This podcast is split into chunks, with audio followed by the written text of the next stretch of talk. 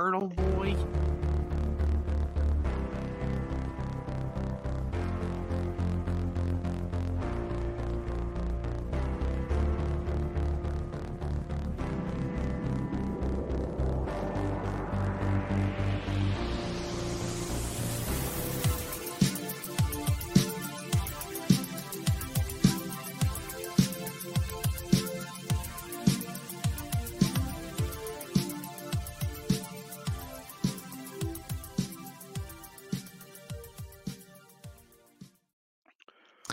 Hello, internet peeps, and welcome to another edition of Big Trouble Little Podcast, episode 244. I am Joe Dubs. I'm Andy. I'm a turtle. Uh, I'm Zac. Huh? Zac is back. By the way, it's, it's in the details. Uh, we're, we're back on the main trail of Eastern themes with the Twilight Samurai. 2002.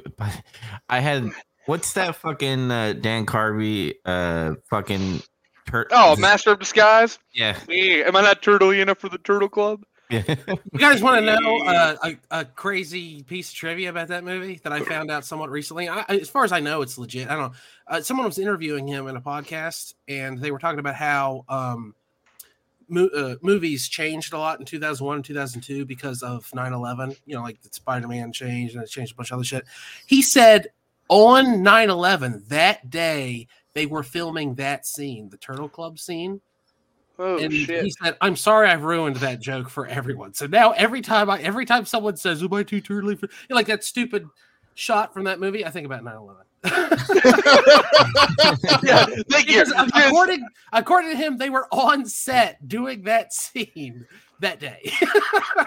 That's, That, that's where he was doing his George Bush impersonation, and someone walked over and said the second tower was hit, and he went. Dude. what, what, what was that meme? Was it a wrestling meme that you put down, or was it a, a gaming meme with the George W. Bush and it said something second something? I don't know. Oh shit! Yeah, Well, that, earlier. was, I- uh, that was when uh, Jimmy was kicking Roman Reigns. That's what that Oh, was. yeah. Okay. The, se- the second super kick has hit Roman Reigns, and he's like really serious. it's just like I love that meme. You can literally input anything with that. But let's get back on track uh, with the Twilight Samurai. Man, this movie, like, out of all the movies, it had like a depressing tone. But I feel like this hit the feels like super fucking hard. this, this this- movie is a drama first, like it's still a Jidaigeki, and there is Mhm. fighting in it. But no, it's it's a drama more than anything we've watched. yeah, Yeah. I felt like it was more like a period piece drama than anything. That's kind of what Jidaigeki means. It's just like a period piece. And I- you. And I like in all the films, they kind of like hint like the samurai way is like dying in some Yeah. way. that's kind of that kind of keeps coming up, doesn't it? Yeah. Uh, but I, I don't have my IMDb page. But what's the main guy's name again? Seibei, Seibei, Twilight. Say- So Yeah. hey, Yeah, it's called Twilight, I guess. Uh, Twilight brother. So he works at he works at like a, a codfish place. Uh, as far as He's like, like, a bookkeeper. He's like a, a pencil pusher. He's a nerd. Yeah, Yeah. samurai are accountants. I don't know if you knew that. So they, they they defeat their enemies with the power of math. yes, and uh, he stinks at his job, and he never likes to go drinking with the boys. Uh, and he's you know wants to hang out with his family. That, that's what like gets me in this film. He's like he wants to hang out with his like daughters, and you're just like, "Eh, get a wife for that. Like fucking get a new wife. What are you doing? it's like crazy. And, and just like during that time, like especially with all the women the, uh, that are being they say like retainer like i'm i'm a retainer for this family now or for this guy Yeah, Like, the it's a lawyer- translation of this movie uses a lot of what I would consider like medieval Europe terms. Like it helps Yeah. me understand. Squire. They call it squire. They say it's a fiefdom, stuff like that. Mhm. I don't know if that's. I mean, I guess how else would you translate it other than to just not translate it? And then it would just be like some weird Japanese word, and we don't know what that means. What's that title mean? So I think I remember in one of the other movies we watched. I think it was Harakiri. Actually, they were using the term retainer for Yeah. uh, people serving other families as well. Well, when I when I think of retainer, I think of lawyer. Like I'm retaining a lawyer. I mean, that's kind of what it is. You retain the services of samurai. Like the Lord has his castle, and then he pays all the jerks who work for him, right down to the bookkeepers, which is what Seibei is. He's just like a bookkeeper, and he's the lowest rung of the ladder. They they, they say several times he's a fifty koku samurai, which is how much he makes. It's like saying, "Oh, I make fifty thousand a year. I make one hundred and twenty thousand a year." He makes fifty gold big circles a year. Hmm. You had to look that up. They kept bringing that up. Like, what the fuck are they talking about? Oh, it's their tax bracket. It's bracket. a currency, yeah. he makes that much money. The other guys make more money than him.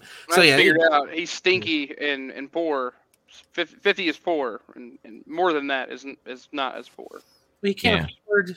He can afford to go do, go take baths and buy new clothes because he's too busy like working his ass off morning, noon, and night. Because you know his wife died, his mother's senile, and he's got two kids to feed. By the way, like I know we jump around because you you find out like what happened to the wife. They, they called it. It started with a c word. Was it consumption? Consumption. Yeah. Consumption. It means tuberculosis. Okay. Yeah. That's just yeah. it's- Consumption is an old word for tubercu- tuberculosis. Yeah, I didn't anytime you that. hear the consumption or uh, aff- they, they're afflicted, yeah, they got, had a touch of the consumption. yeah, that is that is tuberculosis. Which it's again, it's impressive that nobody else just. I, I guess enough people died, but they got to keep people to get alive for the sake of the plot. But all those people around someone with consumption, yeah, they probably also had tuberculosis. Yeah. That's neither And- here there. Well, right off the bat, the little girl is narrating. She says, "I wasn't allowed around my mother because she had consumption."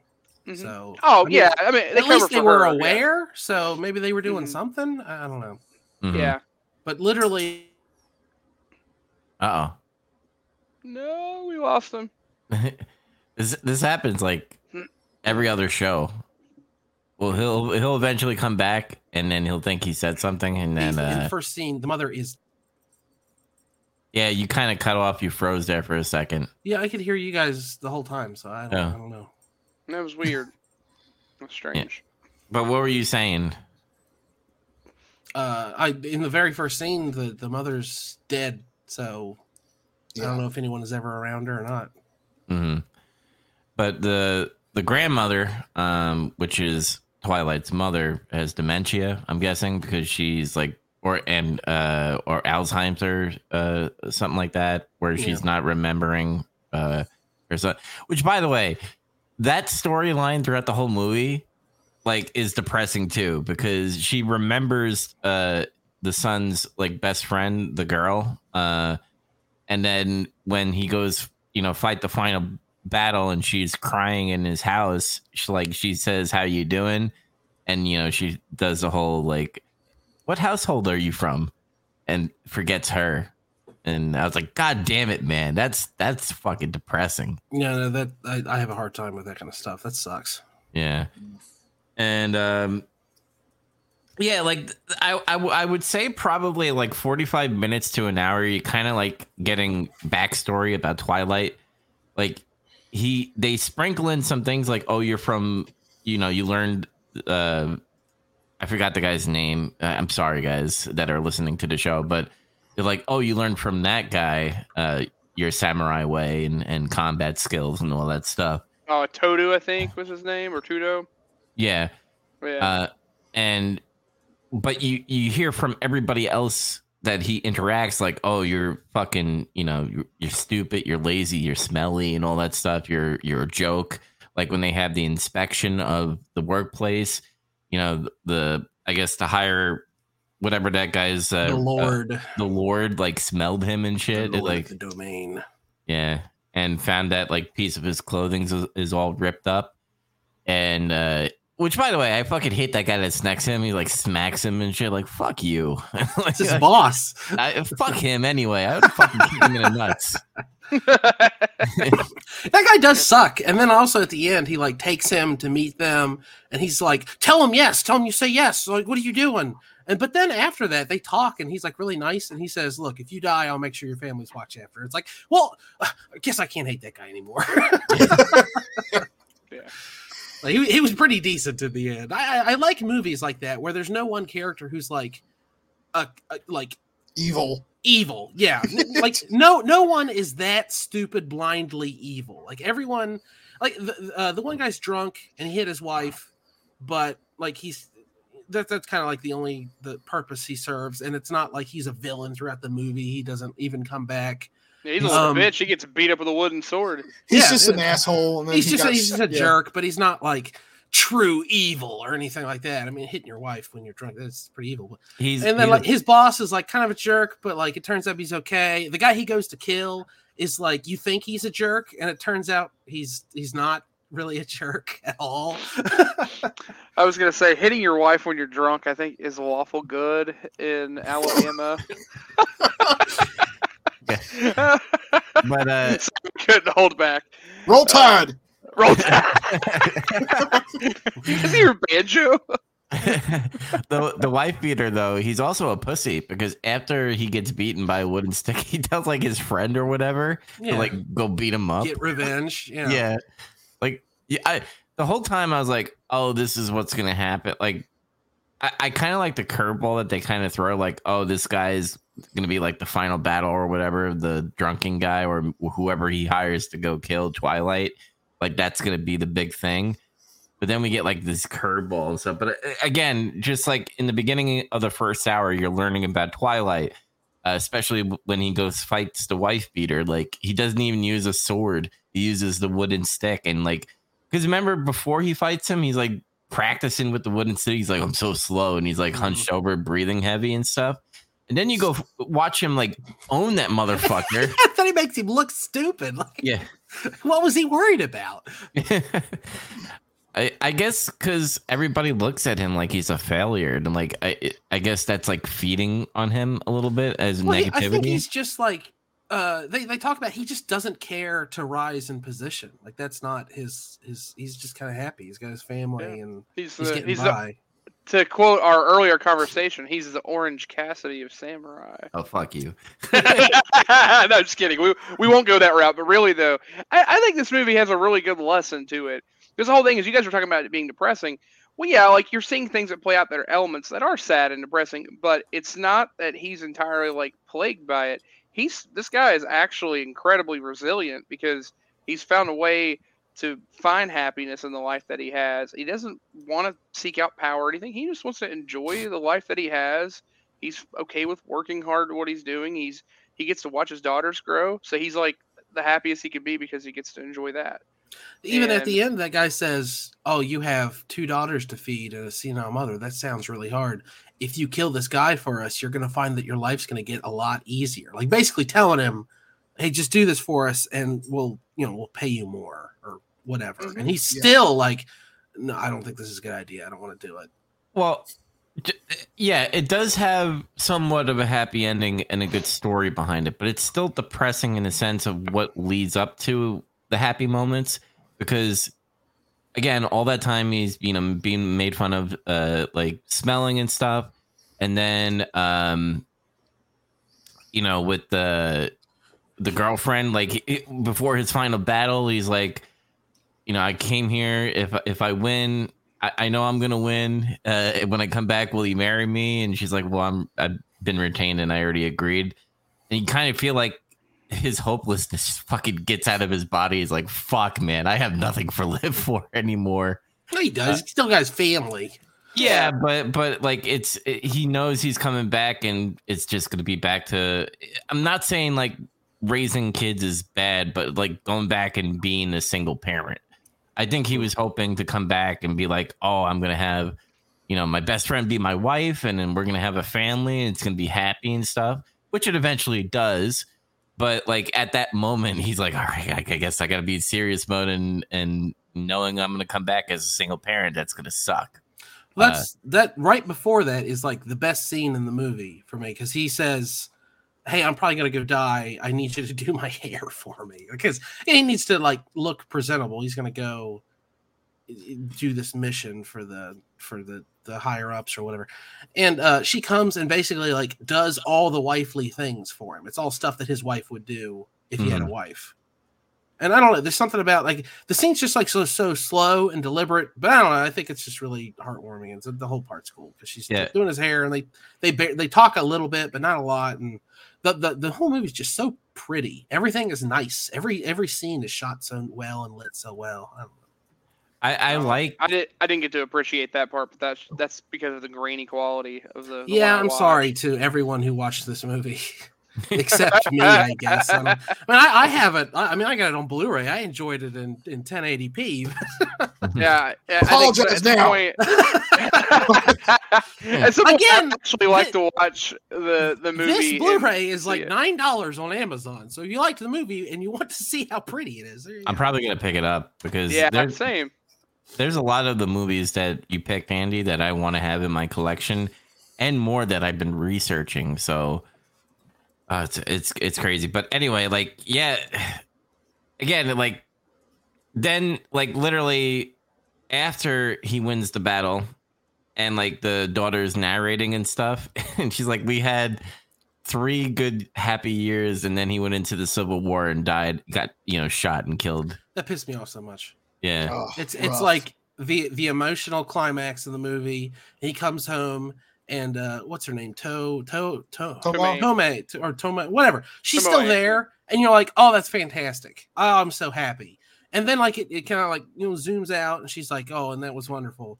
And uh, three years later, he was shot and killed during uh, uh, the the Boshin Wars. It's like, God damn it! Don't tell me that. Just roll credits right now.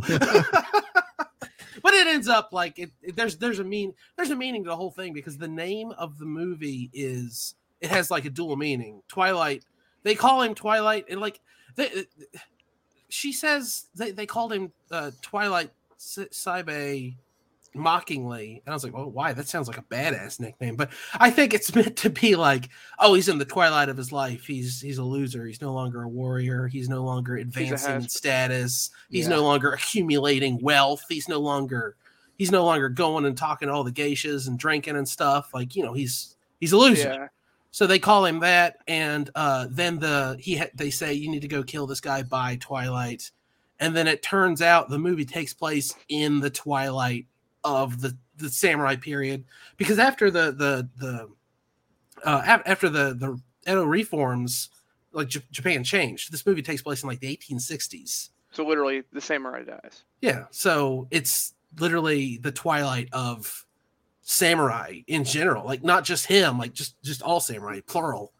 Yeah. I So mean, his character, the biggest thing it's unraveled is, you know, he has this whole thing where he does have some self doubt, like knowing where he stands, and he, he doesn't want to go against the grain intentionally. He just wants to live his life and kind of sway with the current as it is, but doesn't care to aspire for anything. But that's okay. But that's an important lesson in the movie. Just because a group or society wants or expects you to do certain things, it doesn't mean that you not wanting to pursue that same thing means that it's a failure or that there's a tragedy in your life.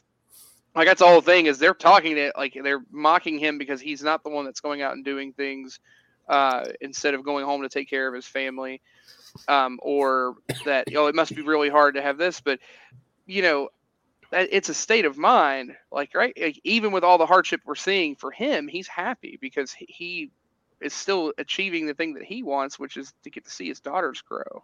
Mhm. So uh, that's it's just an important thing. At the very end, she even says in the narration, you know, so many people say that my my father was an unlucky man, but she says I don't think so. I feel like that he was very lucky, and he or he felt that he was very lucky, and that's exactly what it is.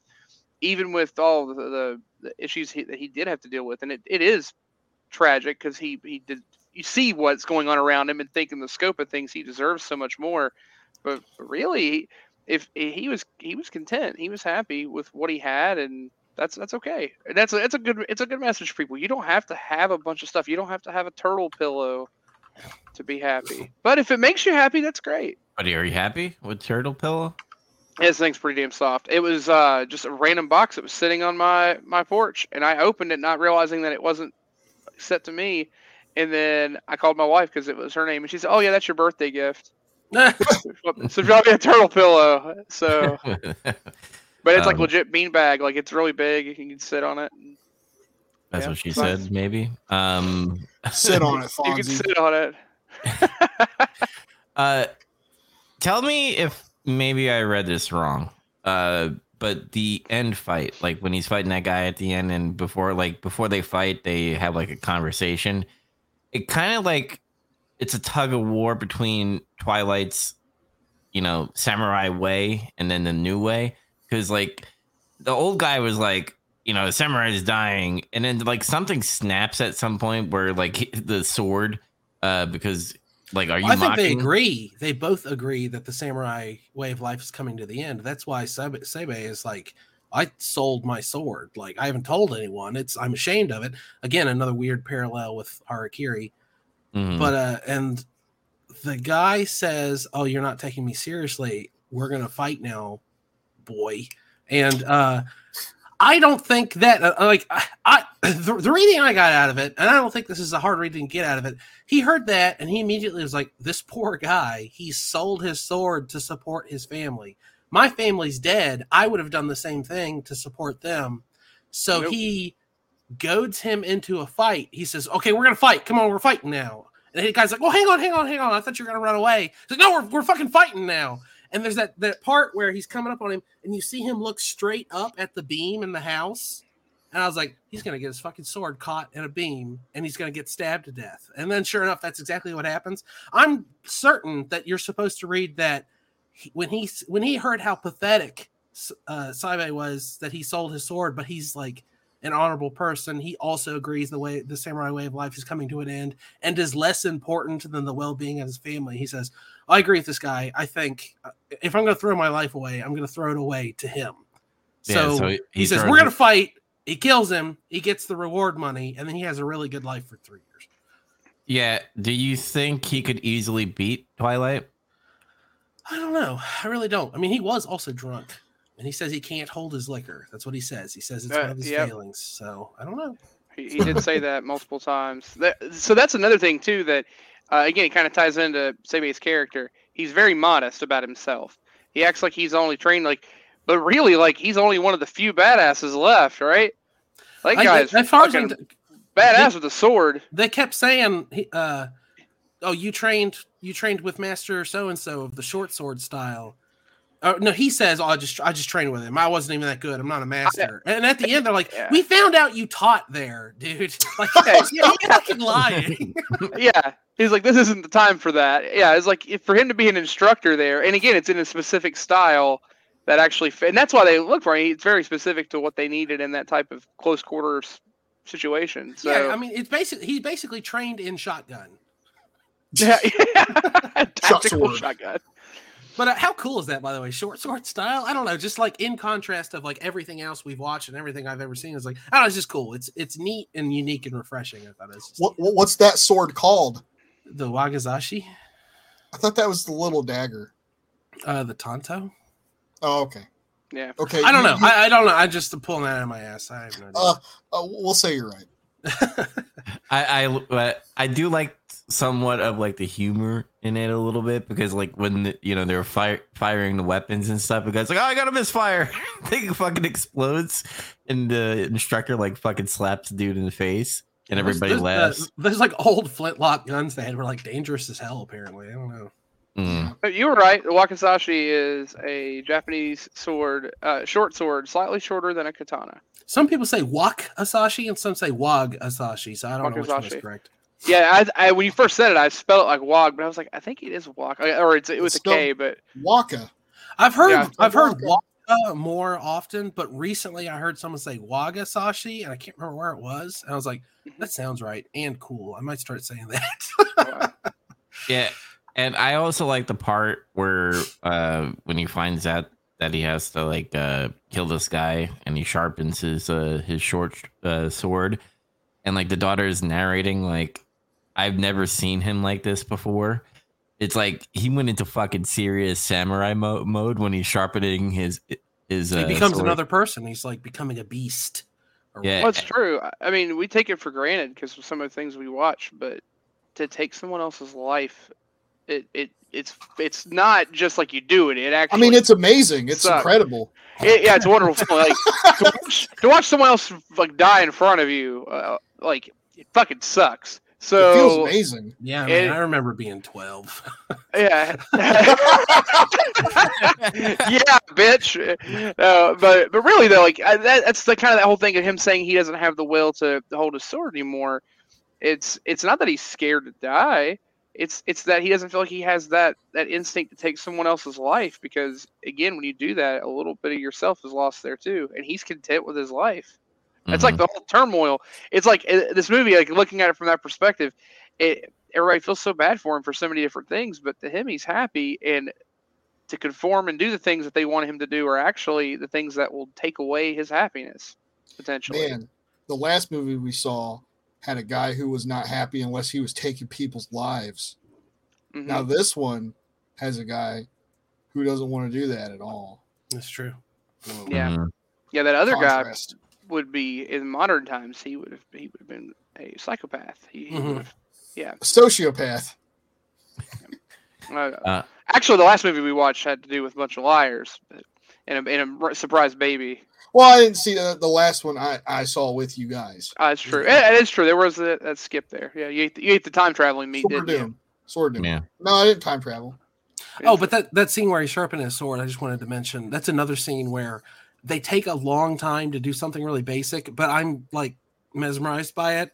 Like when she's doing his hair and like dressing him in his kimono and stuff, I like that. But I also really like he like takes his sword apart in order to sharpen it properly. I, I just, I don't, I'm just it's really cool. It's, I, I find that fascinating. I like it a lot. Yeah, I was And- like, I didn't even know you could do it like that. Huh? Me neither.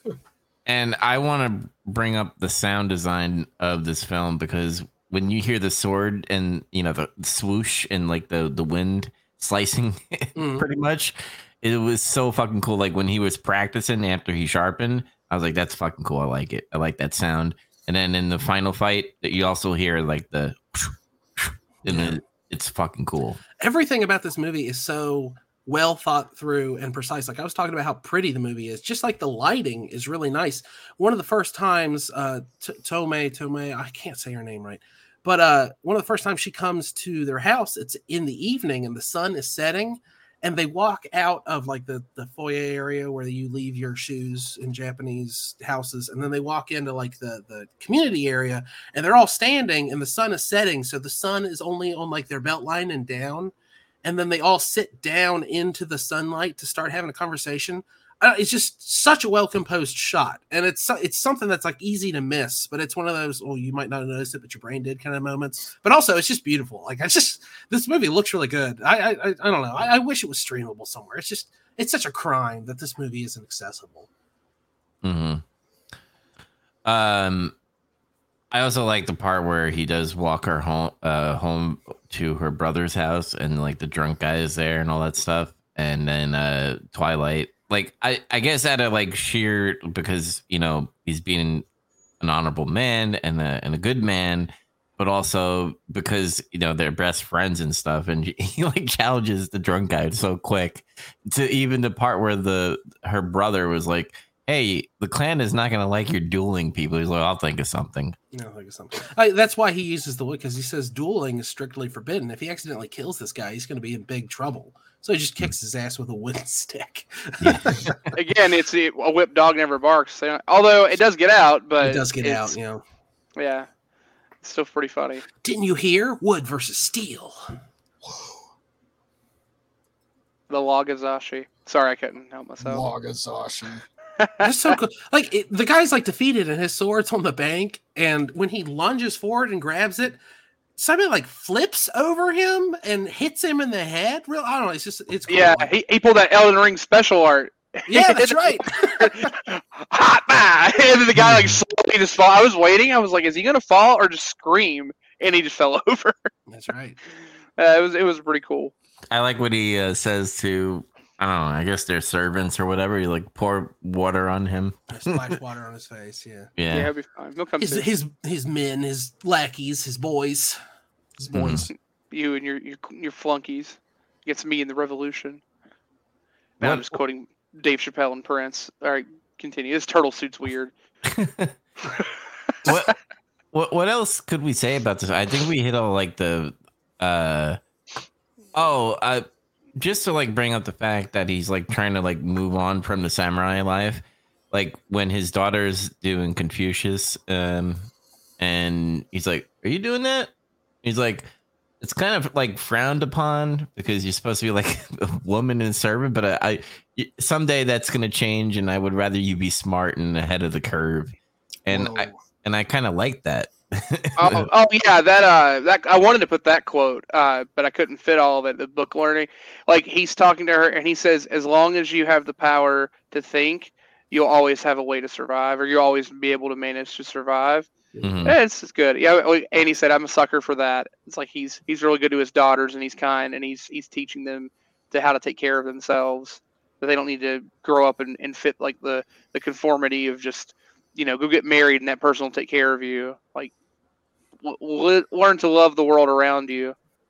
I don't know. This movie is a really, it, it, especially in contrast to the other movies we've watched. They're great in their own right, but this movie's really good for a different reason because it's very thoughtful. Yes. Yeah, I It's uh, a very thoughtful movie. like I don't know. Part of me is really proud to have chosen this movie, and part of me is like, this was a mistake. Why did I choose this movie? Because Yeah, I'm still flies, mad at you about it, but it's okay. it flies in the face of everything else in my theme so outrageously. Sort of. I mean, it's it has a lot of the same theming as Harakiri, and even of Seven Samurai to an extent.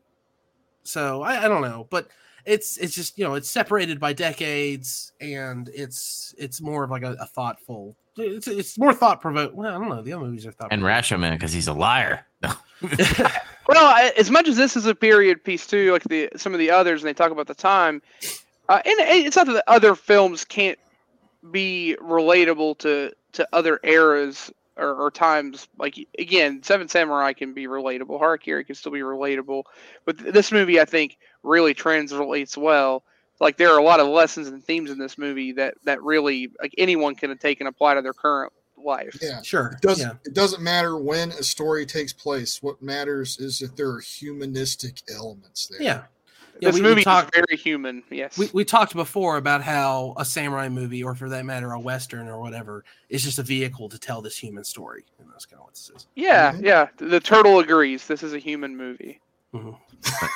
That pillow is outrageous. that's that's a back of the back of the box blurb there. This is a human movie. This is a human movie, a turtle.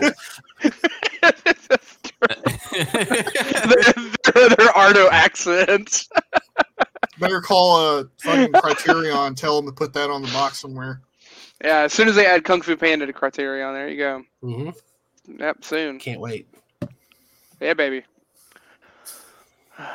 Well, I don't know what else to say about this movie. Unfortunately, like it has so it's it's so We rich. kind of hit it. We kind of hit all the story beats. so yeah, it's like it's like so rich and so pleasing to watch. But honestly, I'm having a hard time uh unpeeling the onion that is Twilight Like, Samurai. I guess. my my criticism is I I don't want to really give it because it, it, I feel like it's very unfair. Mine is obviously I didn't get to enjoy some of those strengths that you'd said because of the quality, but I, I honestly I'm just gonna go back and watch it again. I'm gonna find a different way to watch it and watch it with a better quality and try to enjoy it that way. You're you're welcome Um, to come take my Blu-ray anytime you want it.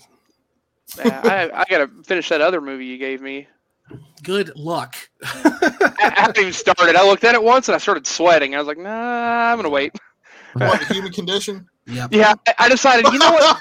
In the human condition, and I started watching It's Always Sunny in Philadelphia again. Which is also the human condition.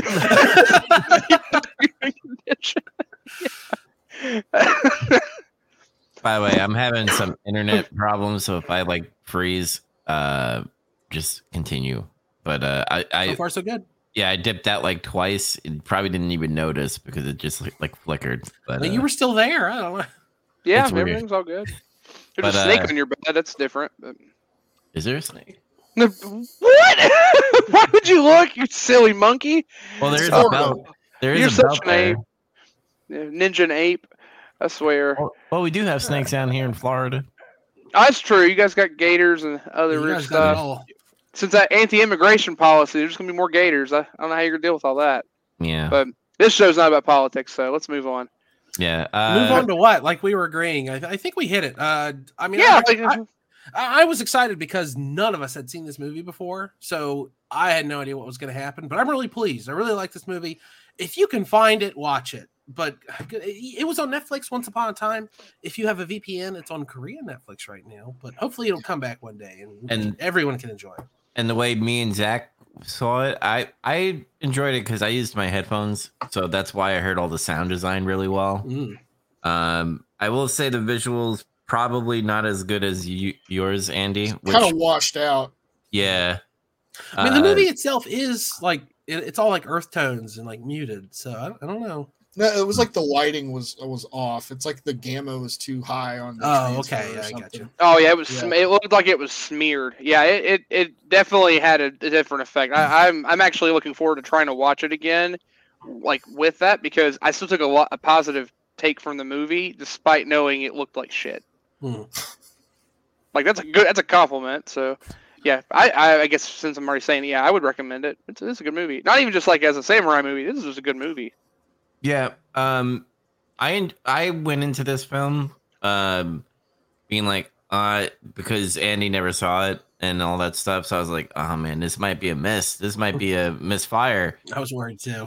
That, but I enjoyed it. Like after you got past the first hour, like the last hour, like kicks it up a notch a little bit, where it starts to hit its themes, it starts to hit its uh, climax, and then third act, you know, hits you with all the feels and stuff, and then it ends. Uh, so I, I enjoyed it. I recommend this film.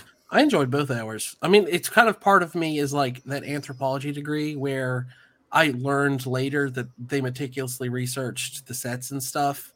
So it's just really interesting to watch because of the minutia of 1860s Japanese life and all that stuff. But Mm. I, I don't know. I, enjoy, I enjoyed both hours of it, frankly. Zac, what about you? Yeah, I liked it. Uh, it it felt it was a little slow burn at first, but I wasn't like you know like I don't know about this. It was like, well, let's see where this goes. Uh, and it went somewhere, and it was cool. I liked it. Uh, like I said, it was, it was more like a drama, uh, but that's fine. hmm Oh, uh, something I forgot to mention that I only just learned last night. This movie is the first in a trilogy of similarly themed movies. Like, obviously, they're not all about uh, Seibei, but they're all uh, based on short stories by the same guy, directed by the same guy, and the screenplay is by the same two guys. So Huh? I, I, I'm going to try to watch the next one sometime. It's probably going to be even harder to find than this one was, though. So we'll see what happens. Yeah, this one Yeah. seems like kind of famous because it's like I was when when I was looking for a way to watch it, there was all kinds of people going like, "This movie's great." Too bad you can't fucking watch it. if I can find it. Yeah, it's got like a 99% on Rotten Tomatoes with I think 81 critic scores on it and uh, it won 12 Japanese Academy Awards, which I guess is the most any one film up until that point had ever won. I don't know about Wow. since. I just know up until then that was the most. Damn, that's impressive. No, it won like best picture, best director, best screenplay, best actor, best actress, and then a best a bunch of best technical stuff. Best Yeah. everything. No, You know, this it's- movie, this movie's really good. I, I remember something I didn't get to bring up. It's it was the the actor that I know we talked about it oh, beforehand, yeah. so it feels like we talked about it, but I wanted to say it on air. So uh, the lead actor in the movie, uh, Hiroyuki, is that Hiroyuki? As they say it, I'm saying Hiroyuki right. Sanada. Sanada. Yeah. Yeah. Uh, so he's who Sanada. plays uh, Seibei. Uh, he is uh, like he's had quite a career, and like he's like made a good niche for himself. He's been in a lot of uh, really popular TV shows, and he's been in several different action movies. I mean, he's been in several different Marvel-based movies. Uh, he was in Bullet Train. His character's awesome in Bullet Train. He's the elder. That's what I kept thinking. I was like, where have I Oh. seen this guy? Where have I seen this guy? And toward the end, I was like, oh my god, this guy is in Yeah, he's the. He's- yeah. But what I he's at remember the end of from- the elder. But So what I remembered him from is in the latest Mortal Kombat movie, he is literally Scorpion, which is hilarious. The irony that this movie uh, is what it is, and his character is like his personality is so timid and calm, and he's just very happy with what he has. And now he's, you know, most like the he's actually going to be in the sequel Mortal Kombat movie, and he's literally playing the Spirit of Vengeance. Like the main character though. Sorry, I'm Oh, getting you know, like- I'm getting flashbacks of that uh, main character doing nothing in that film. But Oh, I didn't say the mo- the Mortal Kombat movie was good, but I mean, I didn't. I had low expectations. They're So making another one. Maybe they'll do a better job. I mean, it, well, it made it was commercially successful, and it was better than Armageddon, or not Armageddon, Annihilation. Jesus look at that. I got Armageddon. That's how bad it was. Armageddon was a terrible game, right? Yeah, Too right. You will This guy, this guy also plays Musashi in that show Westworld. I've really been wanting to watch that, and that makes me want to watch it even oh, more. Oh, that show is such a mind fuck. I, have seen the movie from the '70s, and I really love it. So I've always kind of wanted to. And I, as far I watched, I watched season one of Westworld. Woo, man, what a trip! yeah, and as far as TV shows, he was in Lost. He was uh, Dogen. He was the guy that was at the temple uh, in season six, uh, and also he was on the last ship. I believe he was uh, Takehaya. Um, I think he was part of the China uh, Chinese uh, ship that was attacking the main ship in the last ship. Rude. So, and he was also in Forty Seven Ronin, by the way. Yeah, he's in 47 Ronin. He's in Avengers, The Wolverine, uh, Army of the Dead, John Wick. hmm He's everywhere. Yeah, like I was saying before the show too. Uh, if you look at his IMDb, up until the Twilight Samurai, it's like stuff you've never heard of, television movie, television show, movie that didn't do that well. The Twilight Samurai, and then suddenly he's in like all this huge stuff. so, yeah, and let and let's just point out something since we were coming back to it. I'll defend this movie just in this bit. The newest Mortal Kombat movie, there like there are probably like 15 total minutes in that movie that are cinematic, like they're just great, and Sure. all of them either involve him or Kano. So like his the the opening sequence of that movie and him like fighting his way through everything is badass. No, I think we agreed when we when we reviewed that movie. It's like, well, Kano's great, and some of the fights were cool. Everything else sucks on ice. Yes. Oh, that's that's really funny. I yeah, because I did I was before my time, but yes, Yeah. it, and that's a universal thing. Kano was great, and and Scorpion was great, and the and like the actual choreography and stuff is good. But like the Scorpion story, I thought was handled well, except for the whole lineage thing. But that's we don't need to go down that. As again, Yeah. Eventually, PTSD. Eventually, what we'll do is we'll fucking review the Mortal Kombat movies. Uh, especially if the new one comes out, maybe that could be something. But uh, I'd be down for that. I just hope the first scene of the next movie is uh, that Cole self-insert original character "Do Not Steal" guy getting killed or something, or written like off Shang or Tsung murders him in the beginning. Yeah. He says his soul is mine. He's, he's like in bed or something, and he like wakes up dramatically. And Shang Tsung's standing over, your soul is mine, and it just like steals it, and then like the, the opening credits roll. yes, let's go. yeah, no, I, like straight callback to Annihilation. How Johnny Cage, if, if spoilers for everyone watched that that shit of a movie thirty years ago, but uh, Johnny Cage dies immediately. They just kill Oh. him, and that's how they bring Johnny Cage into the sequel to fill in the role that Cole was in. That's how Karl Urban gets in there. He shows up, and they don't even stick to like anything that makes sense. He's just yelling bloody cunt over and over. He, he didn't even shave his beard. He's just he's just fucking Billy Butcher from The the Boys. boys, yeah. um. So there's one more movie left. Andy, what is that movie for week five Okay, or we're at gonna- week six? gonna- I should say. We're gonna close it with a bang. We're gonna watch Ron. Ran. Ran. ran. I ran so Ran far or away. Ron. I don't know how you want to say it. I don't care. Either one. Ron. It's uh I need, it, it's Kurosawa's late career masterpiece. So we're we're bookending it with Kurosawa's big samurai bangers. What's the runtime on that movie? Uh, enough. Okay. you're saying it's long. Yeah, So- it's a little on the long side. Let me double check. Uh, two hours, time. two hours forty two minutes. I was going to say two hours, 45 minutes. Damn.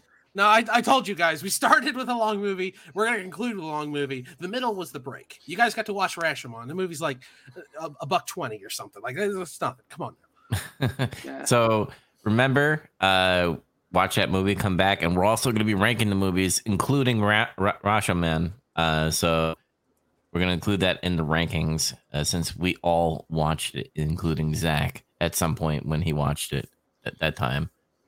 Yeah, Uh, I still remember it like it was yesterday Or do you? for the most part. I mean, you might misremember it. Is my point.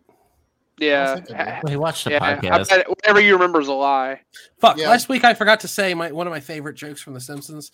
Uh, the episode where they go to Japan Homer's pissed off, and Marge says, "Oh, Homer, you might like Japan. You loved the movie Rashomon." He says, "That's not how I remember it." That's, That's pretty good. oh, that's the whole joke, and then they go on to the next scene. I fucking love it. Oh, All right. Well, that is bef- great. Before we get into last word, here's some uh, words from Macho Man.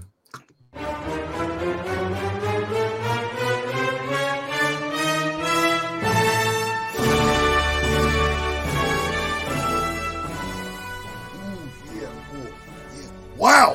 Oh, somebody put a microphone in front of me. You know what that means, brother. Yeah.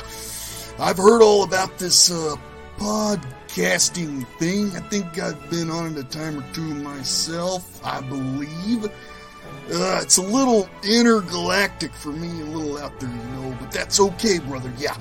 Because on Getting Some Color, you can relive moments, me and my glory, and my moment of glory before the yellow and red Brutus. You know who I'm talking about, brother. Yeah, the guy who was backstabbing, hot dogging, grandstanding. Forget all about him. You can see the macho man in his glory days, or you can hear people talking about it at least. You can watch, too. But hey, that's not what's important. The devil's in the details. Sometimes the details aren't important, sometimes they are. These details, they're a little bit important. You can catch Get Some Color bi weekly Thursdays, 10 p.m. Eastern. Be there or not, as they say. Wow! Wow, man, freak out, yeah!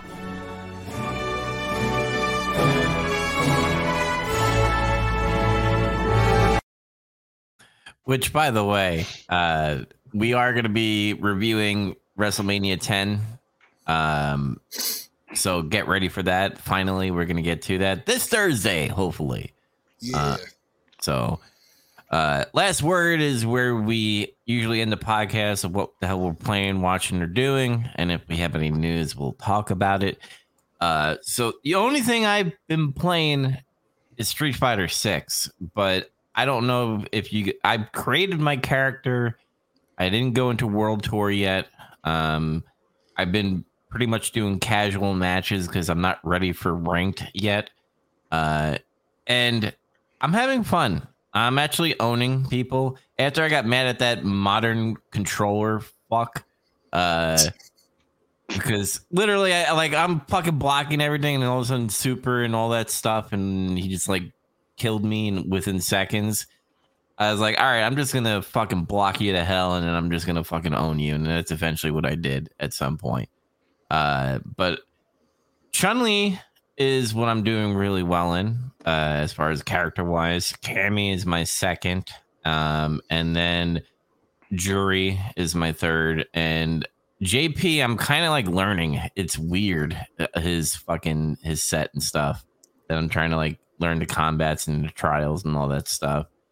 Uh, but it, I also looked at the um, the lobby area uh, where you can play Street Fighter Two Turbo, whatever, uh, hyper, whatever fuck it's called. some other games too. yeah, I've Final only Fight and something else. yeah, I only played the Street Fighter Two, and I'm like, oh, this is fucking cool. And apparently, there's there's gonna be tournament stuff because there's like a little kiosk area or desk where tournaments are gonna open. So I wonder if there's gonna be like any prizes or stuff, or is just gonna be bragging rights. I don't know. I mean, they they might set up stuff and do their own thing, but I mean, tournaments are already like there- there's a lot of third party stuff that's out there uh, Mhm. through Challonge and a lot of other apps that people use. Like the yeah, the tourney scene's already like crazy online. Like they're setting stuff up pretty regularly. But I, I do wonder if, if like Capcom or Street Fighter specifically are going to try to set up anything outside. It'd be kind of neat to see if they do that. Mhm. I mean, they announced that big prize pool that they were going to have for the seasons, and like it's like outrageous payouts for the who you know wins the, the big events through the year. So it'd be cool if they did that with smaller stuff. Yeah. Did you guys play World Tour yet? Because like I, I only created my guy. He's fat and he has a tiny head. That's all at the moment. Uh, I mean, we can blend it all together now and talk. Zac, if you want to tell them about your Street Fighter stuff, and then I'll, I'll jump on mine. Sure. Uh, I haven't played World Tournament yet. Honestly, I spent like the first day I, I, I got it, I spent almost the entire time in training mode learning everybody. Uh, and then I played some stuff online with uh, one of my buddies who also got the game uh, for like a few hours, and then we played like twenty matches or some shit, where we just we played the same character over and over, rematching each other. Uh, that shit's play? great. Huh? Oh, uh, s- who did I play? Oh, it was uh, Manon, the the new uh, French judo ballet chick. She's like La- Lady Gaga, but but she's she judo throws you. Okay. like uh, uh i like her a lot she's cool um uh, if you ever want to get like really good with a character like get a real good feel for it do that with somebody you know like just play a fuck ton of matches over and over and over and don't change characters That's what I. That's honestly that's what I need. I, I'm waiting for you to clear out about eight hours on a day and just and just come up, or I come to you, and we just jam games. That's what I need because I need the reps. because that's that's kind of i mean i didn't really exactly do that the the next day i played a lot of it because i haven't played it since since uh saturday uh, i invited a bunch of my friends over and we just played street fighter uh and just passed controller around and shit and that was Mhm. fun too we pretty much played street fighter all day just That, uh, I don't think any of us got invites. What the hell, man? yeah, well y'all are busy and far away and doing other shit yeah. I couldn't come in. I was on call, so I, see I'd have just been. I'd have been super upset. I'd been like, I can't come. I'm sorry. I was working. Yeah. And in Florida. Yeah. yeah, yeah, in Florida. i just assumed everybody was busy Well, Yeah. all good. but uh yeah um i'm gonna try to get back into it again soon uh after that real like real deep dive real quick uh i'm playing uh i don't I play. I kind of play everybody a little bit. I don't really do mains that much, but I'm really liking how Cammy's playing. I'm to try to learn Chun Li pretty in depth. Uh, Ryu's real good in this game. He's kind of like how he's in Street Fighter Three, and I liked Ryu in Street Fighter Three hmm uh, and uh, Manon, I like her. I like Zangief a lot too. Uh, The gief. Oh, we're gonna talk about Gief. Don't worry. DJ, What are you waiting for? that's it. What? It- Let him finish. I got I gotta learn DJ's rhythm combo shit. I, I, it's so, So- cool. Have you actually done the input? Have you done it where you master, like when you actually finish the whole input and it does like the the finishing blow? Because you only get the finishing blow if you nail the whole sequence. yeah, no, like I I, keep, I get all the way to the end of it, and then somehow it just doesn't come out. So Yeah, the button input it's it's hard. Like the the timing. So I got it one time. I tried it like twenty times or something, and I finally got it, and and it's pretty funny. But it, it does almost as much as level three. wow, Yeah, it's strong. Yeah, it's it's powerful. But yeah. It, did you do anything else on it, or did you play any of the other Battle Hub stuff or anything? nah, that's just kind of it. Just just playing a lot of do training and then actually playing against people. Nice. So I, uh, I I did a very similar thing to you. Uh, I first got it. I set an iLab uh, in training mode, the tutorials, like for character guides, the the combo trials, and I usually make a goal to myself because I, I always like this with Street Fighter games. They have those combo trials. If I can find someone where I master a combo trial completely already, that's like the person I'm just going to go with first. And guess who we finished with first, boys? We went full grief with Gief finished the combo trial, and I was like, "Well, I'm going, and I'm gonna just hammer some people." So I immediately jumped in online, and I I already have a good video of a double perfect I landed on some poor soul. I'm pretty sure I sent that kid to the shadow realm. It was so fucking funny. I, I'm pretty sure he labbed out like something that I, I didn't. I the the game is just like beautiful in terms of how it plays. It's smooth, but the tech, uh, like there's so much layering because they have intentionally made it so that you know if you want to play at you know a more novice level and pick up just modern controls you can and still easily keep up and play with friends which is awesome. If you learn a little bit and play classic you can do that but if you really get deep and learn how to do the parry drive cancels and actually dash like there are combo extensions you can't access unless you can do those drive extensions. And and especially for someone like Zangief his also allow him to go into a mix-up game. So literally when you play against Zangief if they know how to drive cancel repeatedly you're constantly just having to play 50-50 you just have to guess if he's going to go high or low or just try to grab and it, it, it's stupid. Like i mean obviously he's got a weakness he, he can be beat but if you put someone in pressure them it's just so hard to beat him. Plus he only has to hit you three times. You only have to do three grapples and you just win. So So what I'm uh, hearing is I shouldn't bother trying to get good at this game and play it with you guys. No, Oh, you should. Oh, actually, this is like the perfect one because that modern control system actually opens things up entirely. Like, I actually really love that that's a that's an element of this game because it allows people that otherwise aren't going to spend all the time learning minutia and labbing. It allows them to Yeah, play the on thing, a Like I'm never gonna learn like block, cancel, throw, chain kind of. I just want to like you're not that. It's, it's like that, that's beyond the threshold of fun. But like I was telling Dubs before you guys jumped in the chat, like I kept waiting for five to look appealing and it never did. But I really want to buy six because when I played four, I played the fuck out of it. Like I really, really liked Street Fighter 4 and Mhm. I, I want that back. Sort yeah, of. six has the same, and I hate using this fucking word because kids use it. It has the same vibe as four. Like I'm getting like flashbacks of like four really hard on six right now. Uh, I think to a, I agree to a point. It actually feels like a good blend between four and three. Like there's a lot of really good stuff from three that they managed to implement in this game in a different way. Like the parry stuff, especially, is just really nice. I love Um, the parry system. It's fucking great. it is. Oh, by, by the way, let's talk about it. Blanca has the single best parry of all.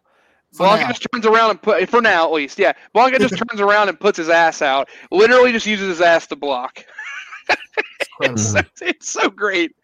Uh, but uh, no, the game is, is wonderful. Uh, again, you can get as advanced as you want with it. And again, if you're going to play at a higher level and do that, that's great. But again, because it helps close the gap where you can enjoy it and just play with a bunch of buddies and pass the controller around, you don't feel like you're going to get wrecked.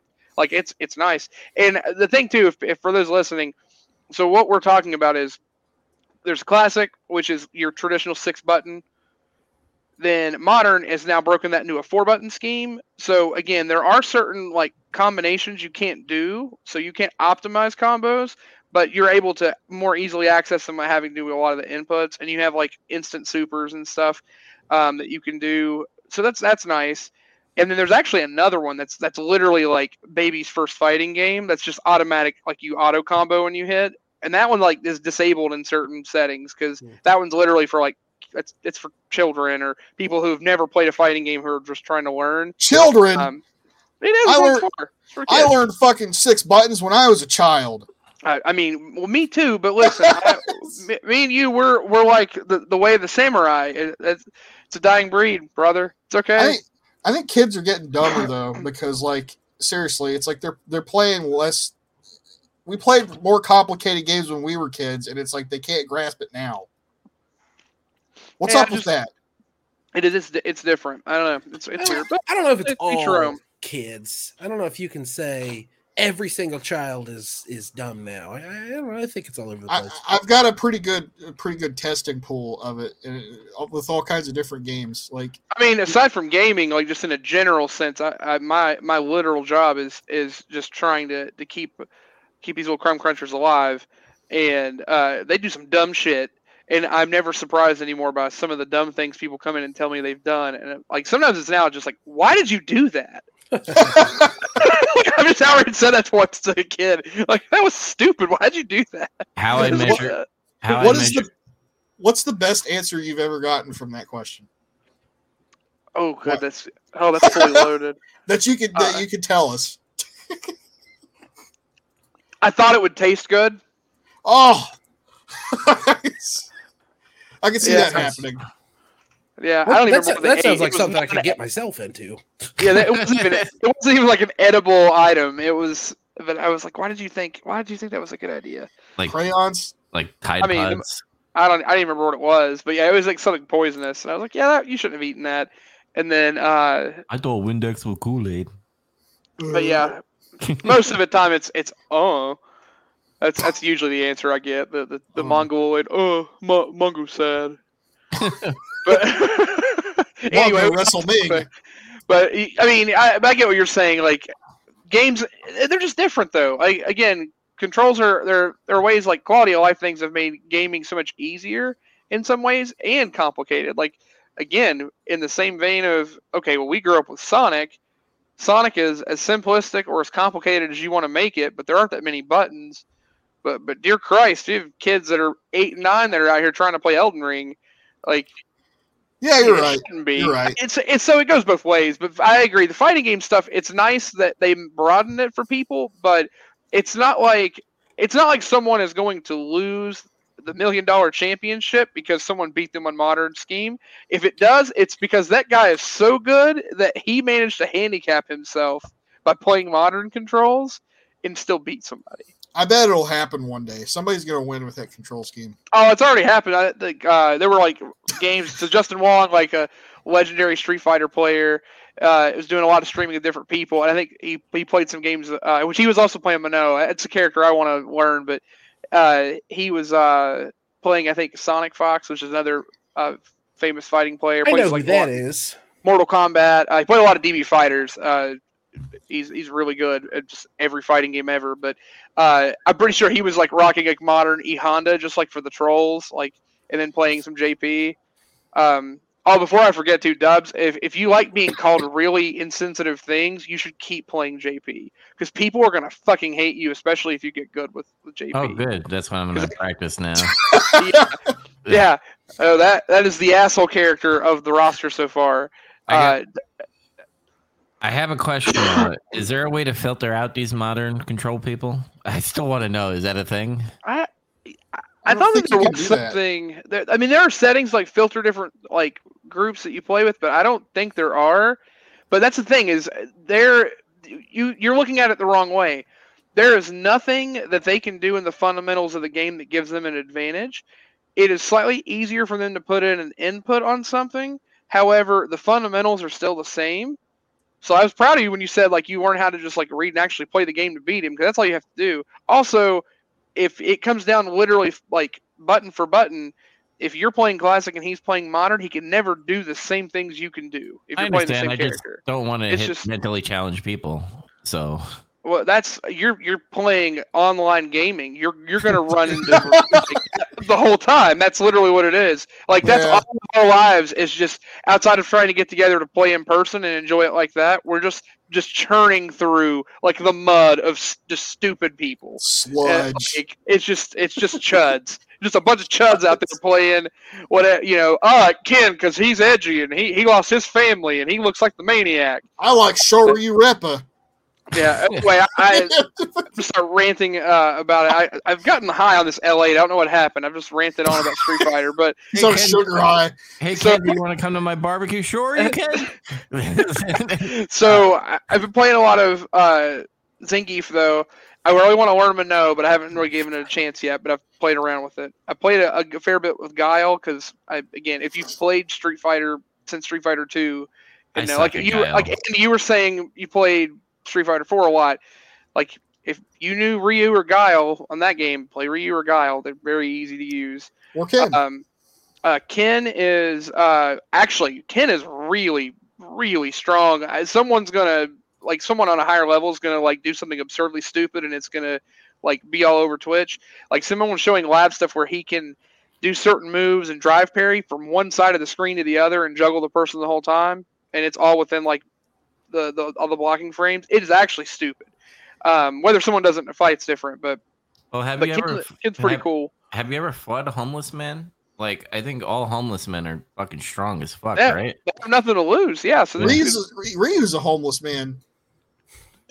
It- So- That They is got, true. they got nothing to lose. They got like three personalities to mess with. I mean, they got it all, man. Oh yeah, you'll you'll fucking eat a Shoryuken for a cheeseburger like that. I gotta beat your ass. Like you don't do that.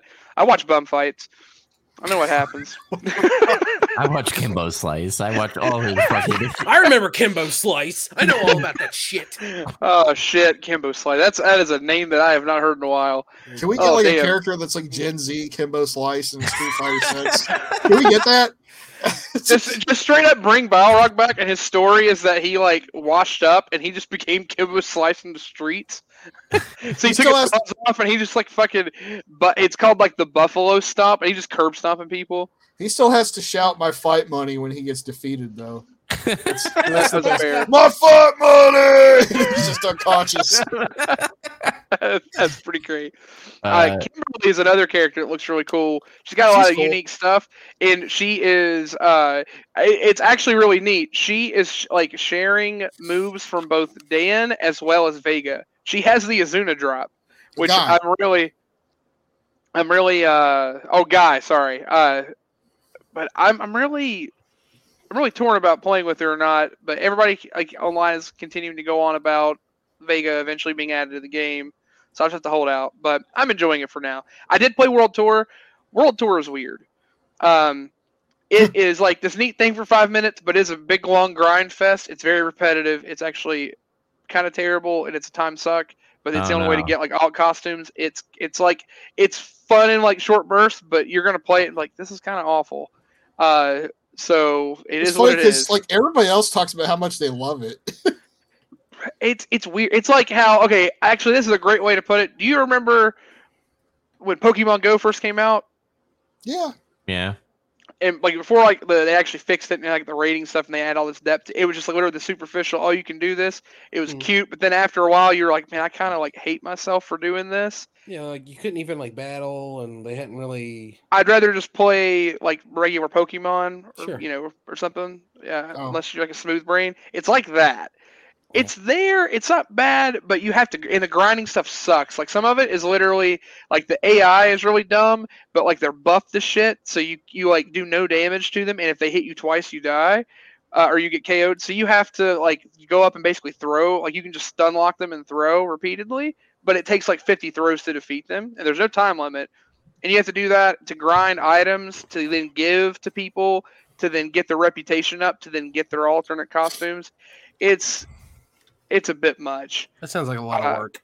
it it is. I'm actually I, I'm not very far into it, but I saw the, all the grinding you have to do to get the alt costumes. I'm like, shit. Sounds like you're gonna find a- buy some some coins. Sounds like you're gonna get put put some coins in that coin Shit, purse. I work my ass off. You're goddamn right. I'll go on there and buy some coins. I, I, I'm not doing that shit. My time's worth more. Fuck it, they got me. Yeah, when, when I found out like System, what baby.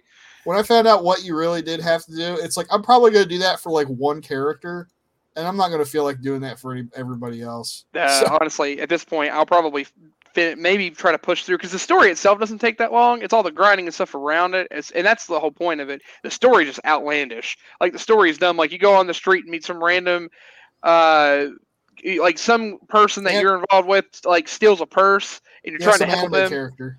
So you like go get a you get counterfeit Bob over here. That's like, oh yeah, if you get some leather stuff, I'll make one because I'm here for the art of counterfeiting. But oh, you need a metal piece. You better go to Italy and fight that Roman bitch, and she'll make you a, a metal piece to put on it. It doesn't make any fucking sense. Like, eh, like why would you fly across the fucking world to go get a metal piece to add to a counterfeit bag for? Never mind. Like the logic's lost. You're trying. I, I lost ten IQ points trying to do Capcom logic. you're doing it wrong. You're you're you're approaching it the wrong way. There's only one way to approach it. No, there's not. You're you're thinking about fucking story and like Street Fighter game. Where's Bison? Is he going to be in the the season one pass? I don't I don't know. He's Uh, not been announced. They they've already announced season one pass and that he's not in it. he Mm. might. I, I'd say there's a good possibility he won't be in this game. Probably. Yeah, That uh, would be silly. the Well- arcade stuff is cool. I didn't mention that. Uh, there's like the arcade where you play through and do the stages, and there's the car stage, and they got, they brought the Perry basketball mini game back. Which is really cool. Uh, and everyone's story is like unique to like their person. Like that's like their last stage is a, another character. It's not like some final boss nonsense. Um, so I don't know. The game I've I've enjoyed a lot of it. The World Tour stuff was uh, for me a little weird, but the game itself was just wonderful. So I can't wait to keep getting lost in it. Yeah, it, it, it, I mainly bought it because you know you guys and my group of friends from New York love Street Fighter, so like I and plus the lobby system seems way better than five, and and the Oh, yeah. UI is fucking quicker than five, which I love. I don't have to wait like a fucking century to go into a menu system, um, Mhm. which is a big plus. Uh, Yeah, you were talking about buddies downloading. it. A friend of mine, uh, uh, separate from our, our other friend groups, uh, had messaged me and was like, "Hey, when are you gonna get? Uh, are you gonna get Street Fighter Six? You can get the these cheeks clap." And I got it day of, and I'm like, "Yeah, I have it. You want to play?" And he's like, "Oh, I don't have it yet. I'll get it." So every day now, I've just been sending him like random pictures of just like Peach clapping hands, a clock, like TikTok, bitch, get on here.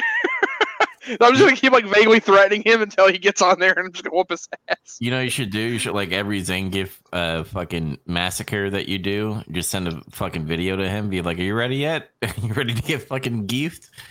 Yeah, just know if if you start a match and Zangief jumps, just block. Just wait because he has this weird thing where he can drop kick, and if he holds the drop kick and hits you, it it does the wall bounce. It kicks you all the way across the screen, wall bounces, and then he can jump up and grab you. Yeah. It's freaking beautiful. Mhm. Round two can do it into a super. It's even better. Yeah. Uh, but on my last word, by the way, the only thing else I've been doing is uh Street Fighter, and I've been watching YouTube videos. You guys ever hear the dead internet theory? No. Is the internet dead? So Are we The dead? theory, I thought it's confirmed. It's been dead Well, for the- Is 30 any of this real? Are you guys Well, a dream? the the the, Are you the they're saying like you know it, it's gonna be conspiracy theorists but it, they're saying like corporations and the deep state what they did after 2010 uh or pretty much when facebook fucking and twitter blew up and stuff everything was like botted like there's still real people on the internet but it's ai generated bots that makes everything fucking fake and stuff but yeah, it- the Patriots did that. Yeah, fucking the La-Li-Lu-Le-Lo. That's right. Um, so That's what you heard when I said see, that, I- I assume. yeah, I, see, I yeah, I also hear buzzing, but uh, I, like I'm being partially facetious saying this, but but seriously, from now on, anytime I hear like conspiracy theory, I immediately just assume that it's just a group of people that never learned how to do seventh grade math word problems, and then like they just kept putting the same answer and got frustrated that they kept failing it, so they just said deep state, and that's where we're I, at. I always think about my favorite conspiracy, and it contextualizes every other conspiracy. Birds aren't real. oh yes, birds are real. I That's the best It's one. Wonderful. It's like when you hear it, you're like, "That's absurd," and then you read the facts, and you're like, "You know, I'm I'm starting to see how these people's brains work because there's like, there's evidence there to support it, and you start realizing this is how every conspiracy works. Even even the ones that sound reasonable, they're all made up of the same building blocks. I love Well, it. I will. I will say in the video, it there there is certain facts that apparently the Pentagon and the uh, oh, Department of Defense. Department of Defense, like I, just fucking, I was just saying Yeah. that. the NSA. no, no, I'm sorry, DARPA, DARPA uh, was going to create. Or Metal Was gonna, Hell. FEMA. yeah, Jim said you would protect me. Keep Let me cup your balls, I'm not gonna boy. lie. If you tell me FEMA's involved in a conspiracy theory, I'll believe it. I'm from. I'm just waiting for my Virginia. FEMA check, Robert. I swear, I'll, I'll get out of here when I get it. no. in all seriousness, DARPA was apparently creating something similar to Facebook, where they, they were going to do a social experiment, which they did release a article recently, Pentagon saying that they were going to do a social experiment on the internet against people. Uh, and since like they went to the like uh, uh, the Senate had a hearing and said you can't fucking do this, DARPA. What the fuck are you doing? Then Facebook just like showed up out of nowhere, and we all know based off of files, not getting political, but based off of files that the government is deep into, you know, social media sites and stuff. Yes, Yeah. that's an absolute Yeah. fact. You would be ignorant and stupid to not think the government is 1000% spying on you through social media. Yeah. I- I'm sorry. I'm sorry if that's political, but come on. It's not really political. This is fairly obvious. Like they, they are. I mean, we're live streaming as it is anyway. But with, if this was a mm-hmm. private conversation, we'd be li- being listened to. It's not really like conspiracy theory. Like they're not gonna do anything with it. That's just like day and age of surveillance and figuring out where that weird line is when you're breaking privacy versus trying to protect. But that's that's a whole different conversation. I gotta put a Yeah. tape over my webcam real quick. Um, Hey, hey, ATF. Those are level four plates, right? I'm waiting for you. Oh. Dial it back a little bit. No, I hate those motherfuckers. So. no, it's fine. Listen, Bob and, and that, that fucking NSA truck has been jerking off ever since Dubs was like, "I'm playing Chun Li, Cammy, Juri." He's just like, You don't play like, any male characters. What's up with that? Well, he I- doesn't like cartoons and he likes titties, so it's fine. yeah. I like mean, that. that's that's fair. I get That's it. fair. Yeah. Yeah, That's I play whatever. JP. I'm gonna learn JP. I guess. That's It- not a man. That's a machine. Yeah. Uh, So you play three women in a fleshlight. Great job. That's good. That's I don't think he's actually a machine. Whatever. not alternate timeline Bruce Jenner in a fucking pinstripe suit. he looked like Saruman. If like he, he, he looks like a mix of Saruman, and he. I also noticed that he's like he doesn't. He's wearing loafers with no socks. You can never trust people that do that. If You you, know see that- people that wear loafers with no socks, they're fucking weird. okay, you know on that uh, weird like uh, website where you could like mash up two Pokemon and just fuse them together. It is like that thing where they had like the Weepinbell. It's like be strong for clearance, mother. It's like it, JP is like if you took Saruman, like Chris- like you know Christopher Lee Saruman, And you gave them like a bunch of testosterone. no a pimp named Slickback. it's just a pimp named Slickback from the Boondocks. He's just a pimp. He's just wearing the purple pimp suit. And and he's just got all that weird swagger, but he's also, you know, fucking white wizard. I just thought of That's it. Saruman and fucking Tommy Wiseau from the room blended. Which But- character? Oh, I- Because I'm on board now. yeah, that's that is a good. It's a relevant piece of, of knowledge though It's that you dropped on us. If I you did not loafers, her. loafers no socks. I did not. I was just trying to think of one of those. You know. oh my but god. lo- loafers and no socks for sure. You don't trust someone that wears loafers and no Never socks. Never trust them. It's like Yeah. never trust a man with, that wears a tunic. Yeah. Or Yeah. socks with sandals. But uh, anyway, that's Or all. the- Or the ATF. Never trust them either. yeah, level plate fours. Uh, I just said that backwards. Uh, but Andy, what the hell you been watching, playing, or doing? Uh, mine's super easy. Uh, I was doing housework and I had a day off, so I put on Wolf of Wall Street, and I was like, "Yeah, I'm just gonna have this making noise while I strip wallpaper." I ended up sitting there watching like like the whole goddamn movie. I love that movie; it's very funny. Um, I, ain't I fucking watched the I watched the Spanish Grand Prix. It was pretty good. Um, Did anybody else win? no, God damn it, sucks. you guys watched the wrong wrong uh, wrong race though. Your boy Lando started in uh, P three, so he, he qualified really well, but then he finished the race in like twelfth or something. So Fuck. Damn it, Lando. You're supposed to do better. he tried, but no. Uh, Verstappen started in pole position and won. He led every single uh, lap the entire race. So That's boring. I know the rest of the race was like some interesting stuff happened. I wish they made it interesting. Like they gave like lightning bolts and blue shells to the people in the back, but fucking losers. Mm-hmm. My dad and I were talking about it. We said like, I wish they would run a race where everyone had the the RB19, the Red Bull car, so we could like understand how good some of these drivers are. Because some of That's- them are just driving trash. They're just driving bad cars. That's It's called not their fault. NASCAR.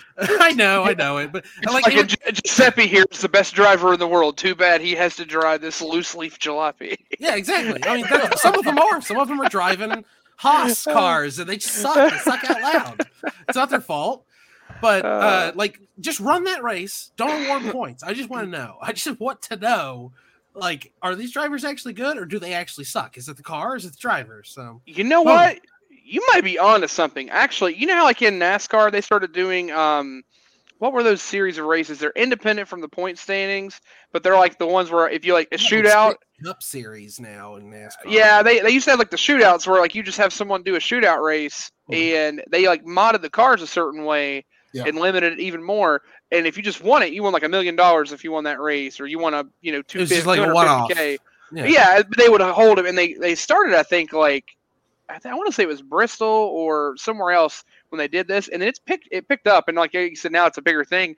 I, that would be a really neat idea with Formula One if they did the same thing in a sh- like you know pick some like really famous tracks. Like you only need to do like two a year or something as a test, and do these shootout races.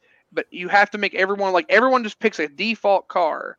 And if you want to pick like whatever Yeah. the best thing is or whatever car of the year, like find a way to give a partnership and they get some money out of it. It's a Yeah, sure, win-win. Put them all in the Williams car. Who cares? Put them in trash as long as they're on. Yeah, like, I just want to see the best. exactly, same footing. And as you say, then you're just testing the driver's merit to see Yeah. who, who actually wins that way. Like that's, that's really cool. And but the more you think about it, the more you realize like each of these cars costs like thirty million dollars, and there's twenty of them. So I don't know who's going to pay for 20 30 million dollar cars just so we can run this fun little experiment. So I don't know. It's just it's still I want to know. Like there's several drivers that I'm convinced are super fantastic, but you know they're, they're driving they're driving a hunk of trash. So, whatever, whatever. go it is. A bunch of fucking '90s Ford Tauruses and drive those. I don't give a shit. I just want to see who's a better racer.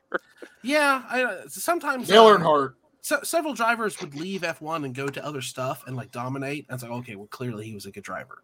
That's why I like uh, Alonso so much. Is he went to endurance races and stuff like that and did fantastic, and then came back to F1 where he's doing pretty well. It's just car's not fast enough. Uh, Yeah. there, see, you guys have seen a race, and now you, now we actually had a conversation instead of me just saying stuff and you guys all sitting there silently. Yeah, don't worry, your turn's coming. We're gonna talk about wrestling.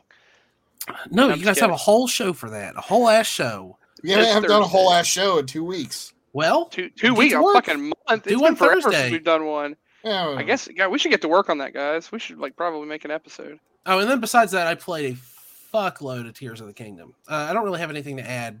It's just it's so much fun. I keep learning new things you can do. You can like attach. Uh, there's rockets in the game, and you can attach one to your shield. And if you hit the block button, Link turns his shield sideways and then flies straight up into the air using the rocket. It's hilarious. I love it so Oh, much. they they, add, they added rocket jump. That's so cool. yeah, no, it's, it, it's, it's like and the old rocket jumping from uh fucking Quake. And they still have um there's that thing where when you're falling, if you take your bow out, it goes into slow motion so you can like nail some headshots and stuff. So the thing to do when you're fighting something big and scary, use the rocket, you piece out way up into the air, and then as you're falling, go into slow-mo, headshot, headshot, headshot, headshot, headshot. And then on, land. Legolas. yeah, fuck, it's when you're playing Legolas and Quake. Just rocket jump and I just take everything out. Now I'm assuming you can do the thing from uh, Breath of the Wild too, right? Where like you could like like cook the bombs and like fly everywhere, like when you like with the switch or whatever. Where um like you, I can't remember if it's a switch items or if it was just a block with the shield and a bomb would blow up and then it would like slingshot you. Across. Like that's how a lot of speedrunners would like get across the map super quickly. I don't know. I know a lot of speedrunners used that thing where you would freeze time on an item and then hit it a bunch of times. That's that's it. That's what I'm talking about. You can't do that anymore. Oh, you can't. Okay. You have you have a whole new suite of powers. Okay. So Well, I don't know. I- jump I- sounds pretty cool. nonetheless, speedrunners are figuring out very fun ways to break those new powers as well. So don't worry. it's still I- coming. I, I don't know. I'm having a lot of fun playing the game. Every once in a while, I'll talk to an NPC and I'm like, hey, how's the quest for figuring out what happened to Princess Zelda going? And I'll be like, uh, uh, uh, what? And then it's like Link's like holding like 12 bombs and two long swords. And it's like, uh, what? Oh, so I'm busy. I'll, I'll do that later. Details. I got I got to attach these exploding barrels to javelins and throw them at goblins. I'll be back later. but that's it. A ton of Tears of the Kingdom and uh, watch watch some F one. All right, Chaz, what about you? All right. So, um, so we last episode just to fill in, uh, we we talked about Nope because everybody that had on that on the episode that time had watched it, and then, I can't remember Zac. You you watched Nope, right? No, he hasn't Nope. yet. No, nope. Nope. Okay, nope on nope. Well, I remember before I said I was like I'm gonna go to watch that again because I want to catch stuff. So I did it. I just went back and watched it like the next day. Uh, so that movie is fucking awesome. Uh, but uh, again, it's just it's been consistent in anything he's made. Um, but uh, oh, now I'm blanking on his name. Uh, his director. Jordan Peele. Jordan Peele, thank you. Uh, Jordan Peele does such a good job of just peppering in so many little Easter eggs and details, and there are there are always either things that like are just very well laid out clues to what the how the the movie's going to play out, even when you don't expect it. Like clever foreshadowing. Like clever foreshadowing, but also it's like things that just inspired the movie that he made, like what helped him get to that point. Like just so many clever little things that are that are peppered through. I just love it. Um, and uh, again, now that like actually watching that movie, knowing what's gonna happen, it's just so much better to see how so uh, they're like little nuances of how they react in certain scenes. Uh, I mean, I actually laughed harder the second time going back around whenever like they you finally like see the the creature and everything uh the first time uh like whenever it's over the house and he's like and he, he says the line he's like nope and everything Mhm. like going back and seeing that whole thing play back out um i'm trying to remember there there was something about uh I, I saw this online it was something about the um there's actually like a very specific finding on when the electricity goes out and like the range of how close the alien is and it's like it's actually its own easter egg of like how it changes the frequency and I was like, what? How the fuck did someone even figure out that that's a reference? But like the, you know, like for instance, uh, most of the time the power just goes out, but there are a few times wherever he's around, uh, or the things around in uh, the, uh, I think it's the scene where the van is stopped and it's playing. I wear my sunglasses at night, but it's playing it at like a weird tune because it's slower. and Oh yeah, it's slowing down. Yeah. yeah. I- I mean, That it would make creepy. sense commonly that it's because it's somewhat close but not quite far away. But it actually hints at it's more than it's simply just being in range and causing it to lose like the electromagnetic field. It actually has like control of of being able to dictate when it can it can affect certain frequencies and, and like block radio waves. I, I and again, in reading, I don't know how much of it, that person could have just been full of shit, but seeing that and watching, I was like, that's kind of interesting though. But that's like so much extra detail. So it could just be someone like just potato braining the whole thing. But um, I don't know. It, it was really cool though. I, I the movie's great. The TMZ thing was like that much more hilarious the second time around. Yeah, yeah, for sure. Uh, I uh, it- to to to your point about like stuff in that movie. After I saw it, usually I'm not like into these whole like listicles of like stuff you missed in a movie or whatever. But um, it was just a list of all the movie posters in the background of that movie and why they were in it. Like the Mhm. clever little like, oh, what? th- That's why this is on the wall. It's actually a clever foreshadow, or this this is a reference to such and such. And it was it, like every single one of them was interesting. That's why like it's clear that when he made that movie, he just loves movies, and he made a movie about how much he loves movies. Yeah. That's Yeah. why it's it's enjoyable because it's not someone making it for the sake of making it. They good good story, bad story, indifferent how you feel about it. When he's making something, you can tell there's passion in it. Like you said, he loves it, so he's Mhm. enjoying it. And it's, sometimes it's great when you can see someone's work and you know they enjoyed making what they made for someone to enjoy it. Like you can feel that in it, and you can always feel that in his movies. I'd say the only exception to that is the, the only one that is weak in that is the uh, Candyman. Uh, because I think that one is. Well, he but again, produced it though. Like people get it mixed up. Like Exactly. Yeah. exactly, it's not his creation, and that was kind of where I was getting. But yeah, he- he was involved, so like you could you could feel his touch on the movie, but Yeah. it's not the same. So Nope, know. Nope is very much a movie that I don't think you could make as your first movie. No. Like I I know critics loved Nope as well, but like you kind of have to make something. Um, I don't I don't know the way to put it. You, you got to make something like Get Out first, and then people are like, "Oh, this guy's a big deal. I'll give him money to make the movies," and then he Mhm. gets to make something like Nope. Seems like the kind of movie you want to make as a filmmaker, but yeah, gotta- it's like a it was like a reward for him to be able to make it because he was successful with his It's other just there's so much stuff in that movie that just seems so stupid, but god damn it, I'm I'm so glad it made it in that movie. Hmm agreed, and it is by far my favorite of, of the films he's made. Uh, Yeah, like definitely, 100%. like the other ones are good, but they don't, they don't hold a candle to it. Um, all right, so uh, I was trying to figure out if I was going to watch another uh, anime. I thought about maybe starting. Um, I don't know how to say it. I don't know if it's Code Geass. Code Geass? Geass. Code Geass. just watch a Gundam. God damn it, quit fucking around. Yeah. The Uh, fuck? uh, okay, okay. I'll. I'll Just watch Eighth MS. I'll watch- It's twelve episodes long. I watch 800 episodes of stupid dumbass ninjas, but damn it, you can't watch 13 Gundams. those ninjas have fucking heart. Okay, you need to back off. My my, my ninjas are, are cool. What was Well- the the Gundam I should watch? Ninja, please. Uh, I, And Eighth MS Team is I, I I always recommend it to people because it's short and it's extremely good and it doesn't have a bunch of the like um space wizard crap in it. Space Wizard. I'll just have you send me uh, something to, about it later. We'll Uh, talk about it later. Please. yeah, but uh, what I did find though is so the thing is I watched I talk about Attack on Titan, which currently I'm still really high on that show. That was really good. Uh, but they haven't finished it. I'm still waiting on it. However, I was looking on Crunchyroll, and there was like a season that was like hidden, and w- they did one of those. It, it, actually, I really appreciate it. A lot of times, these like long running shows have like these like massive bits of filler, and they don't separate them. Attack on Titan has been like it is all go. Like what you're watching in the actual main plot of the series is just all meat. Like there's no filler or nonsense. They made a season though separately while they're still waiting for all this now of like filler episodes, but they're all like good, well thought out backstory stuff to explain little nuances and it's great because of all of like the twists and turns that happen in the plot. all the betrayals and stuff that happen through the series that you get to see how those things play out because the characters are so complex. So it's even that much. It's so much better than just typical filler because it's it's stuff that you want to see rather than just oh like again we are talking about Naruto like dumb stuff. I'm gonna go chase an ostrich around so I can get myself some Ichiraku ramen. Like I don't want to watch that. Uh, I'm I'm past that.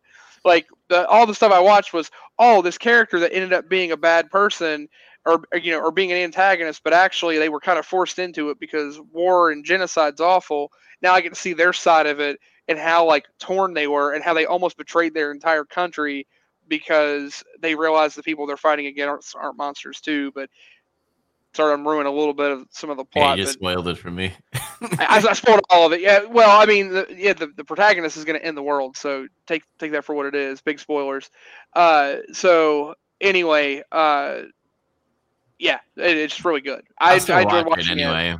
Oh, I almost want to go back and watch Attack on Titan again because it had a lot of detail and stuff that ties in that you just don't pick up. Like the- way it's written, there's so much nuance. It's another thing that you actually could go back and watch, and it's not long, but I'll watch fucking Gundam or something else. I have because I have a weird brain and sometimes I eat too much edible gummies. Like, um, I imagined that it like the, the attack on Titan Town was like I don't know some ant like hill farm area stuff, and the people that were the Titans were just like uh, people on a nudist beach, just fucking smashing shit. That's how my gummy brain was thinking. Oh, I love the Attack on Titan uh, diorama. It's it's an ant farm, and there's a giant fucking like guinea pig trying to climb over the wall. That's my favorite diorama so far of Attack on Titan. Just a just a fucking fucking hairless guinea pig just crawl, crawling on, and the ants are like, "No, save the queen!" Uh, anyway, um, I uh, actually played at a Pokemon event last night. There's a local area that plays like those Monday events. I got second place. That was bad. And also, the new set of cards comes out Friday, and my box of things came early. And the new set has a ton of secret rares. There's like 90, almost 90 secret rares, but I managed out of the packs I opened to open like 36 of them. So I got the waifu card, Iono, which was in like the Scarlet Violet game. They've made her like an alt art card. It's you know the big money, uh, money so card or stupid. That whatever. character's so fucking obnoxious. Mm hmm And that card actually, it's it's actually hilarious because that character's obnoxious. But the card, I don't know if you've seen it or looked at it. That card is going to be played in basically every deck in Pokemon Standard for the next two three years because Great. it is so it's going to be like a jillion dollars because it's useful in the game and it has a little girl Yeah. on it. So, uh, do you, do you remember, I don't know if you remember the card or I've seen the card in. Do you remember that card? Yes. It- Yeah, it's like it was like the strongest supporter card they ever made. Like you shuffle, everyone shuffles their their deck or hand into their deck, and then you draw the number of uh, cards equal to the number of prizes you have. Hmm. So like you can catch up later. So what they did is they took the card Marnie, which is the one where you put the sh- cards on the bottom instead of Everyone shuffling. used that one too. Yeah. So they combine those. Iono is those two together. Why? Uh, I don't know, but it's really stupid. It's very good, and every deck has to play like at least two to three copies, if not four. And it's well, there's like a go. non-alt art version that's going to be like obtainable, right? Oh, there's a regular one. It's going to be Yeah, cheap, okay. and then there's a full art that's a regular, and there's the illustrated alt art that's super God expensive. damn it! Wake me up when they make a Larry alt art. That's what I need. Larry. He's the best gym trainer in the history of the series, and they still haven't made a card for him. He's so fucking boring. I know he's the best one. it's so funny though. He, I, I just look at that guy and I was like, "Fuck, he needs a cigarette." Every time I see him in the game, I that's really, what like I the old arts are always like outrageous and colorful. There's a bunch of shit going on in the background. I really want it to just be Larry in his suit, standing, like not posing or anything, just standing in front of like a brick wall. Don't even Yeah. don't even make it foil. Oh, don't worry. He, he's going to get a card. I mean, there's know so many more. It, sets to come it out. needs it needs to properly represent him. Yeah, and I, I'm excited too. I mean, they announced that uh, the the other set that comes out later on, and there's like the alt art of the uh, the Charmander that's like got its face angrily against the window as it watches the Pidgeys outside. I think I talked about this off. last Yeah, week, that was fun. and I love it so much because it's just the like it's the card illustration of my dog Yeah, I have a dog. like yeah. it, like in every way like it's exactly what she would do sitting there like makes me miss them because they're not they're not here with me right now but that's exactly what she would do she's like "Ah, fuck i'll eat those squirrels i'll get the fuck out of my yard it's so funny um but uh i played a little bit of rock band earlier because i got i think we talked about this but in the process of moving and and uh, trying to shuffle things around i broke my tv and but then managed to go find an upgraded version of that tv that was on sale so things kind of worked out. So I've got a, a nice big TV that's new, and uh, I'm I'm a little miffed though. Rock Band, I'm having trouble getting it to calibrate correctly.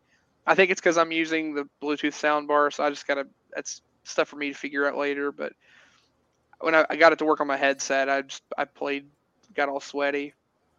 I was gonna maybe stream playing Rock Band in the turtle suit, but I'm pretty sure I might die if I try You'll to do that. die. yeah, it seems like you'd sweat to death. Yes. Yeah, maybe the guitar, but not the drums. Definitely, I, And, was, I could sing. suit.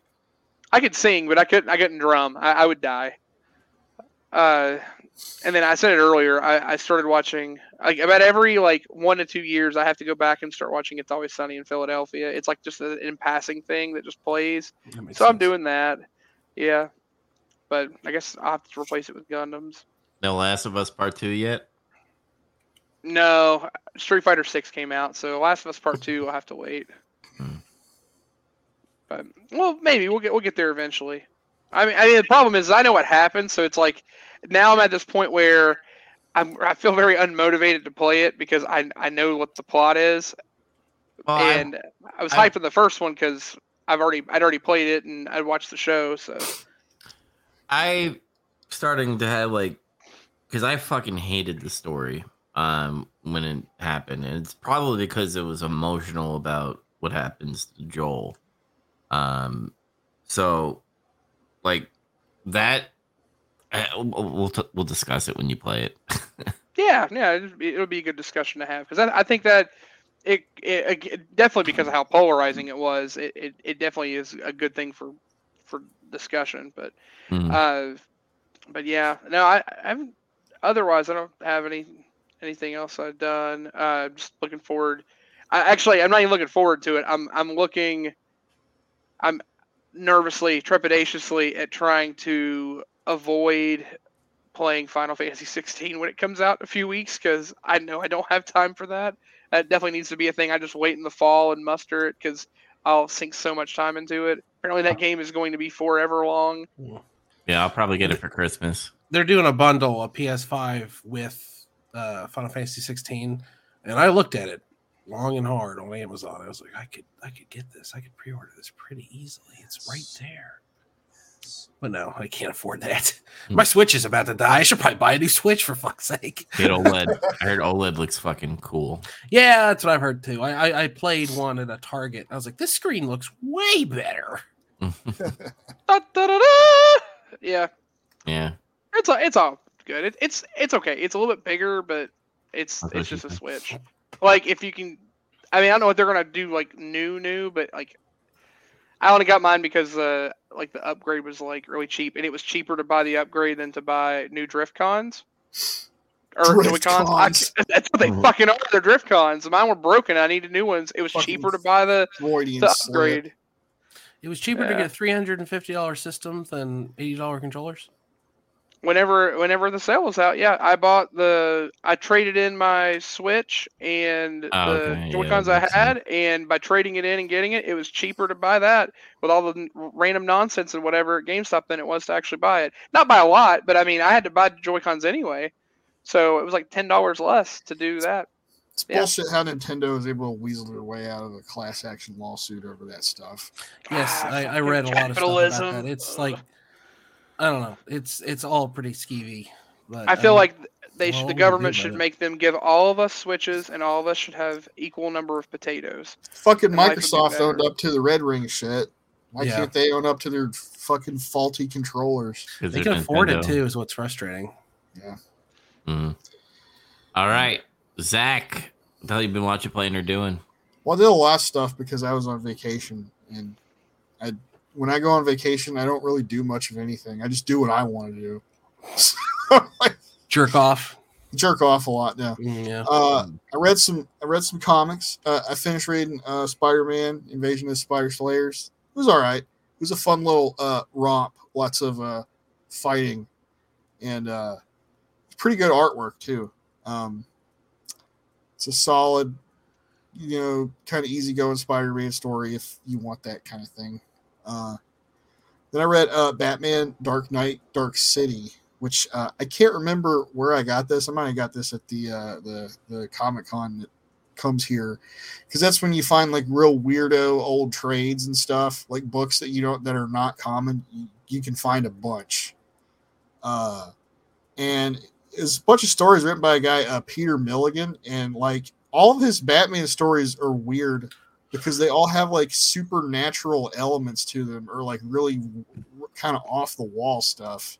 Like vampires and shit. Uh, not quite that far, but Hmm. uh, like the the first one involves uh uh like colonial times uh where where Gotham is, where like a bunch of uh fucking well-to-do like s- American citizens and Thomas Jefferson abduct a woman and get ready to sacrifice her to summon a demon. okay. and then, and then this has to see is all this is all connected. This is like big brain shit. But uh the Riddler is like committing these crazy crimes, and he's like, uh I know Riddler is kind of like a borderline meme, uh, at least in the comics. But uh this time he went pretty serious. He was kidnapping babies and, and he was like killing people, which is really uncommon for him at that time because this was like 1990. uh and it's like increasingly every time like this something in the whole uh steps of batman trying to figure out what the fuck is going on it's like getting crazier. He had to trach a baby. A baby was choking to death that he tried to make it choke on purpose so so batman would have to trach a baby. Jeez. so yeah.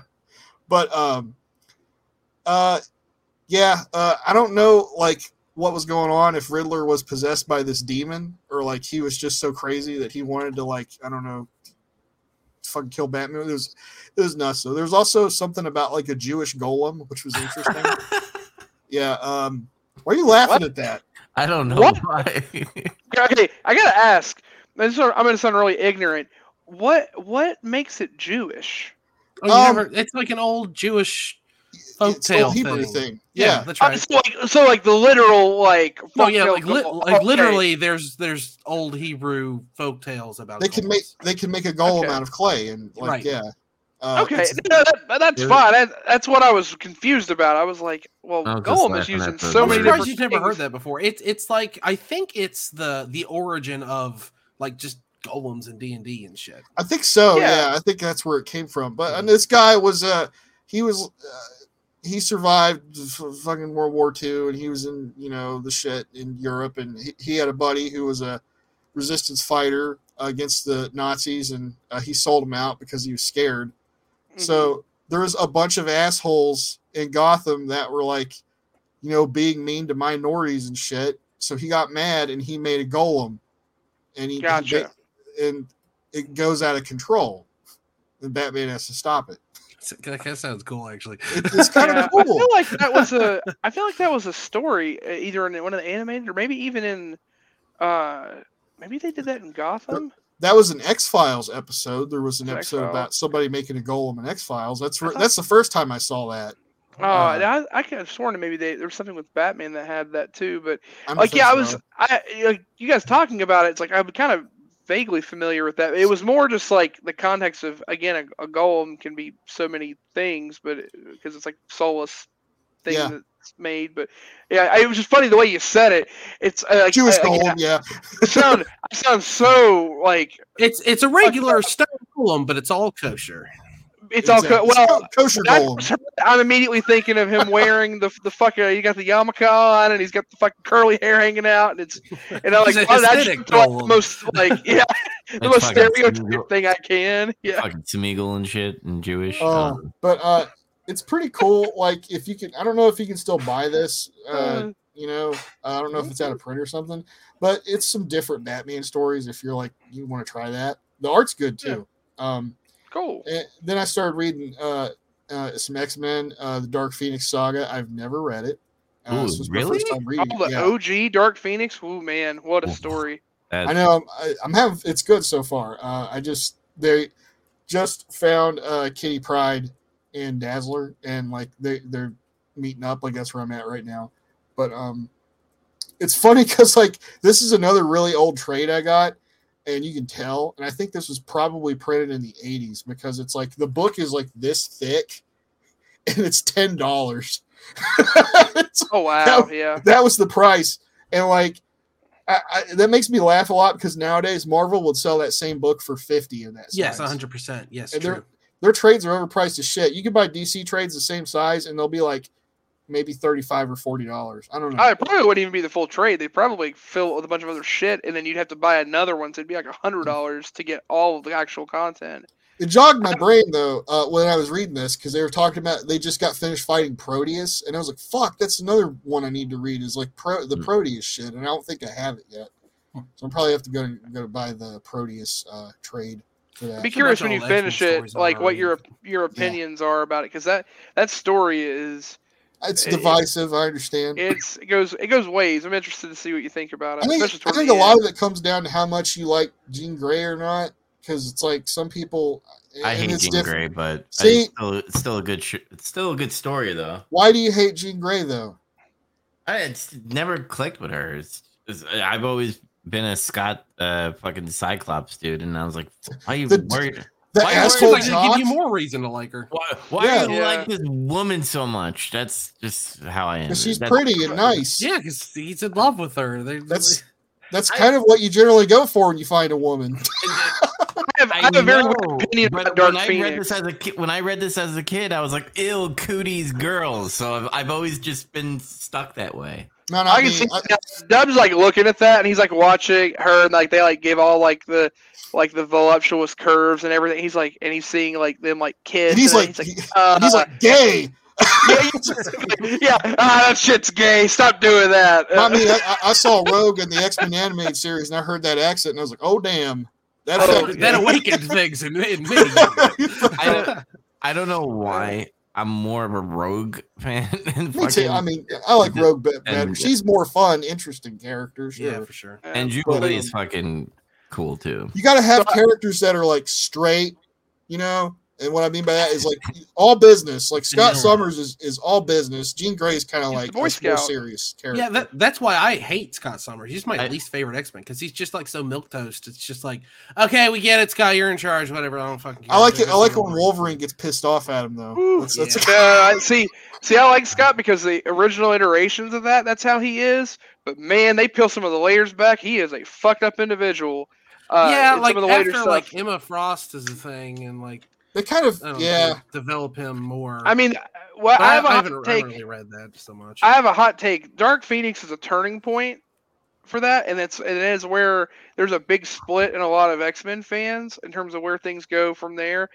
And I, I'm looking at it more like objectively, rather like I still enjoy some of the other arcs and stuff that are there, but uh, that that comic, it to me is a turn for the worse in a way at the end. But not in like in the short term, it's not like it's a good story and there's other stuff to it. But in the longer term, I've always felt like that that really cemented how much of a corner they backed themselves into with Jean Grey as a character, and like and they and how like some of the relationships, especially with her and Xavier, and they don't do themselves any favors later in the '90s and like some of the Ultimate stuff too. They really screw stuff around. Yeah. Um, but and again, it also depends uh, how people feel about Avengers versus X Men too. Um, like that was another thing I like. I like when they just went full on. You know what? Nope. Scott was like, I'm just going to assume the role of I have to be the bad guy, and I'm just going to start fucking killing people that get in my way. I I like, I fucking like that. He just like fucking melts fucking uh, I- Xavier. I, Uh. I like an early internet on YouTube uh, when I'm the Juggernaut bitch fucking came out, and I I'm just, just a bitch. Charles, get in my head. I just remember the part. Is that bitch in a raincoat?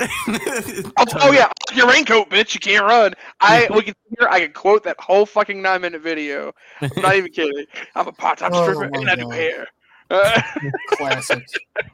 um, I watched a, a, a we'll, we'll go with, we'll go with games next because I watched a bunch of Yeah. other stuff too. But uh, I played uh, Death Trap Dungeon.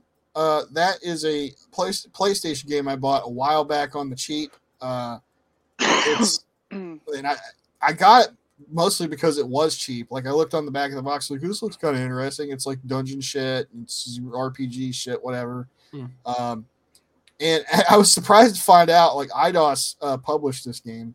It's very of that time an Eidos game. Uh, you know, late '90s Eidos stuff. Uh, but it's like Tomb Raider, but with like a Western fantasy filter on it, with better controls. Believe it or not. Bizarre. It's so strange. It, it's literally like Tomb Raider. You're playing Tomb Raider, but in a fantasy setting, in a dungeon. You're going, you're traveling through a giant dungeon. But does it have large polygonal breeds in it? Yes, it does. Oh, okay, I'm in. I'm on board. Because there's because there's not there's a male character, and then there's a female character, and yeah, she has b- big polygonal hoo ha's, and she she's got a nice nice waist too. So uh, yeah, there's you can play either or, but um, yeah, I was I was.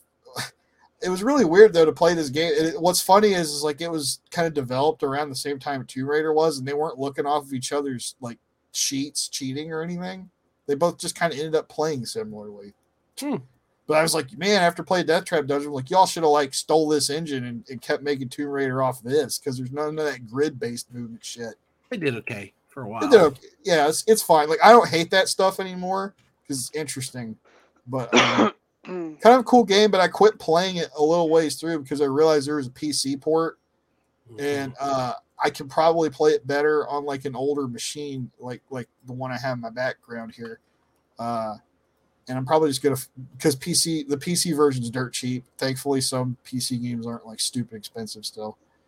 Um, uh, It's- oh, it's part of a trilogy, and the whole trilogy was ported to Switch for ten dollars. there you go. Well, I, can- I can even do that. you Uh, can play it when you poop. It's even better. I want I want to get it because I, it's I complete. want everything on Switch. it's got the cool box though. It's got those cool triangle boxes they used to kind of make back. Oh, the Zone. Yeah, I love This those. is fucking rad. But uh, I've always wanted the Final Fantasy VII one, but it's like a million dollars now. oh yeah, Mm. 'Cause um, they put they published Final Fantasy on PC in North America. They're like, fuck it, put it in an Eidos box. Sweet. Mhm. Uh, I started playing uh, Astral Chain. Uh, pretty interesting game. Uh, I don't have too much to say about it yet because I'm still kind of just getting started on it. Very anime though, uh, in a good way. If you like that like anime aesthetic and shit. that Um, sounds so familiar. What's that for? Switch. Switch. Oh, it's, it's, a uh, newer game. It no, uh, it's not newer. It came out several years ago now. Like three years, I think. I think Right? It's lo- I think it's longer than that, but Is like, like- uh, Is like the premise like the, one of the characters like police? no, yeah, you're police in like this future where there's like a bunch of interdimensional monsters that invade, and they the police have to fight these monsters. Okay, Uh, I, I, yeah. I remember some of it now. I remember seeing the like the trailer. I think when it first like was, but, but you make a character. It's a platinum game though, and it's it's kind of like a more of a simple action game. Yeah. This than Bayonetta or something. Uh, it's pretty fun so far though. Uh, that sounds play Spider-Man 2 Enter Electro on PlayStation, the sequel Oh. to the uh, Spider-Man game by NeverSoft. Ooh, PlayStation did up. Oh, dude, the spider, the Spider Man, the first one and that game both, fucking rip. Those games are See, awesome. Uh, see, this is where I'm going to split because uh, I like the first one by NeverSoft quite a bit. I don't like Enter Electro that much. It's just kind of bleh to me. Uh, That's a lot of the, the missions are like the story is not as interesting in it. Uh, and it's literally just every scene is like Spider-Man is following this guy, and then you see guys pass a briefcase or some shit, and then he's like, oh, I guess I got to follow that guy now, and that goes on for like a while, for like several missions. It uh, the lot, the level design, a lot of the the stuff is like more rushed and like lazy. It feels like too in that one. It's a different team. Like NeverSoft did Spider-Man, and then they went on and did something else. now, have you ever played that game before and you're just going back to play it? Uh, if I this one- remember, yeah, because if I remember both of the NeverSoft games, aren't there like modes after the fact where you can control the the respective villains? Like the first one, you could do a whole thing where you play a whole story mode with uh like a whole mode through the game with like Doc Ock and then Electro. I think it's the same thing in the sequel. No, not those games. Uh, I thought those were the ones. I thought those were the Spider-Man ones that you had like the alternate stuff. I mean, I know the movie. There was a movie one where you can like control Goblin, but that's a whole different thing. But I could have that's- sworn it was it was one of those. It's not like a whole like uh like you're not playing a whole campaign or anything, but it's like you can just control the character through the story mode, and it's like there's like a bunch of fourth wall stuff in it. No, uh, you just play Spider-Man in these both these games, but uh, you might be thinking of the mo- Spider-Man, the official game of the movie, or uh, I'm it up. Yeah. yeah. I thought it was those. Like you, like I'm not saying it's uh like instantly available. It was like a, I don't know if it was either a code or you had to like beat it on a certain difficulty to unlock it. I Like it's all I thing played- is like to to play like take the piss out of it. But I, I could have sworn it was that one. Maybe it was the movie one. I'm just mixing my nostalgia. I played the fuck out of the first Spider-Man. I know for a fact there's nothing like that in it, but uh, Mm. yeah, uh, that game is just okay though. Uh, I don't know if you really, really like those kinds of games, maybe you'll like it. I I didn't want to finish it though. Yeah. I wonder Uh, for me if it's more the phenomenon of I remember the first one because that's the one I remember playing so much. That's the one where Doc Ock and Carnage me- mold, like They- uh, meld together, right? At They the make end. Doc Octopus Carnage. yeah. You don't even fight him; you just run away because you, how do you fight that? Yeah, because he's yeah. if You and Venom are like, no, fuck that. Uh, also played some Rival Schools. Uh, I sat down and played that by myself some. God Uh, damn it! I wish I had that game. it's a very cool game, very fun. Uh, la- last summer, uh, I don't think I, I might probably didn't mention this, but me and my brother, uh, he was at the house with me there uh, on vacation as well, and we played like rival schools for like two or three hours, and like that game is a hell of a lot of fun when you like really learn how it all works. Not that there's like a lot to it, but uh, it's like this really fast and loose kind of like a team battle kind of game a little bit. Uh, but and there's a the arcade mode's interesting because there's multiple endings. It's not like it, like every character you can have like a good or a bad ending or an okay ending or something depending on how you do it.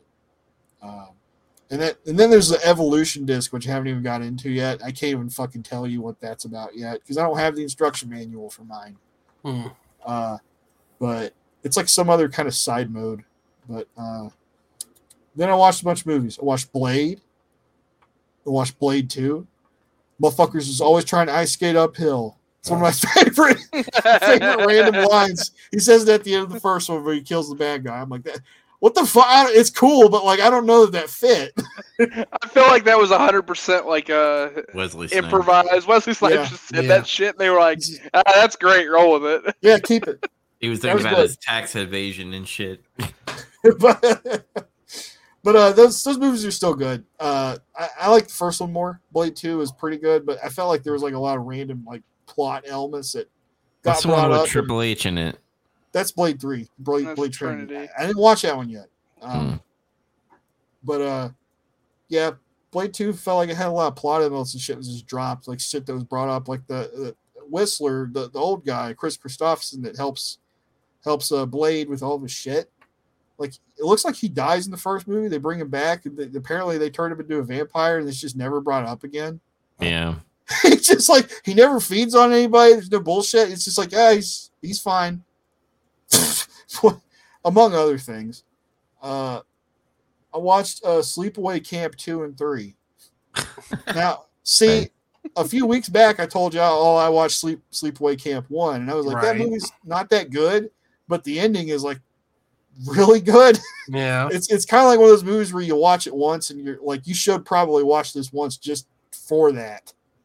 Uh, Sleepaway Camp two and three are very different movies, and I like them more actually than the first one because, like, uh, they, it's the same character who causes all the mayhem in the first movie, played by a different actress, Hmm. done in a different style instead of like whatever. Honestly, Sleepaway Camp one kind of feels like a made-for-TV horror movie almost. Uh, whereas these are like they're definitely riffing off of the 80s slashers thing that was going on because that's when they came out 88 and 89 uh, but they have fun with it there's more tongue-in-cheek kind of stuff and like the the the killer is is having f- fun with these killings uh, so I appreciate that aspect of it. Um, they're they're they're they're good for a hoot. Uh, I watched another movie called Tourist Trap, uh, 1979, and it's like a bunch of these people like find are in this podunk out in the middle of nowhere town, and this dude runs a gas station that was off this highway that was also a wax museum. The high when they built the highway, they killed his business or some shit. So like the wax museum is just old and run down, but whatever. All these people like get killed off by this weirdo who's wearing like wax masks and he's turning people into wax dummies. Hmm. and it's got kind of a cool little twist to it. It- They they fuck with you. They they uh they work you into thinking somebody else is the killer and it's not actually. So it got me.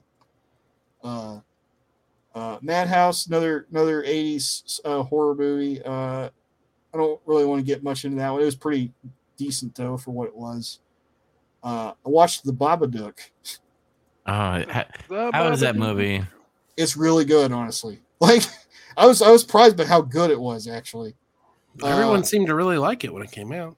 Well, some people don't like it. I can Oh, really? kind of I can kind of understand. See, it's not because it's bad. I understand why some people don't like it. They're 'Cause- stupid. No, not necessarily.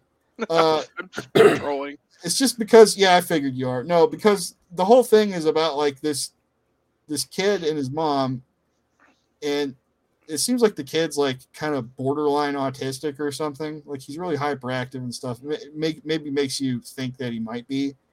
And she's a single mom. Her husband died, and it's just like she's just drained, tired of having to, you know, raise her son on her own, and she's still depressed and fucking beat up over her husband dying, and it sucks. You really feel like she's ground down a lot. And there's like it plays off of this frustration sometimes where like you know how your mom can just get fucking upset and annoyed with you? There were times like that when you were growing up i'm sure.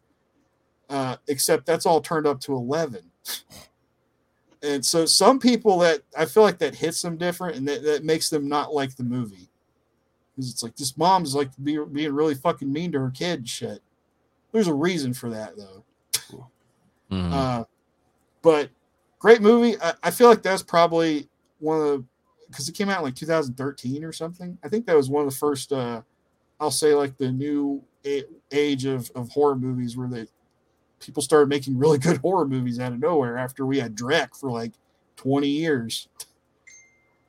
Uh, House of the Devil by Ti West. I watched that too. Very cool movie. Uh, it made me want to see the rest of his movies. uh, some girl has to go house sit, or this guy has a really old mo- uh, like mother-in-law that lives with him or some shit. It's kind of weird how it's all set up. Mhm. Uh, he's like really shifty about like this hiring her to do this and everything. It's strange the way it all comes off, and it, it's this giant house out in the middle of nowhere, and her friend takes her. He's like, "This is where I don't think you should do this." He's like, "I need the money, so I'm going to do it because she's got to pay her rent or something." Um, and from there, it's like there's a lot of tension this just builds from like, what the hell's happening? Like, because there's stuff going on in this house, there's weird shit, and it's just constantly building t- tension up until it actually pops off. Uh, some unexpected uh, twists too.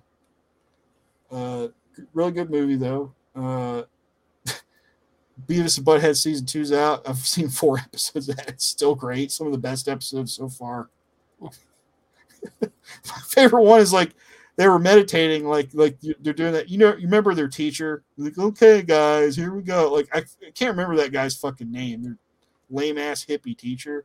Oh my god, I can barely. Uh, it's on the tip of my tongue. Yeah, I know. I, I, I just can't recall his name. Like, they were forced to go to like his meditation class instead of detention because detention, of course, just doesn't fucking work for them. And he's and they're like, meditation sucks. And they're just like, clear your mind of all things. And it's like all these people sitting there and you hear their inner thoughts. And when it goes Beavis and Butthead, you don't hear anything. Mhm. and they they achieve enlightenment because their their heads are empty. Yeah, their head's empty. They, Fuck they yeah. cleared their minds. That makes You have sense. to clear. Yeah. it is. It is pretty good though.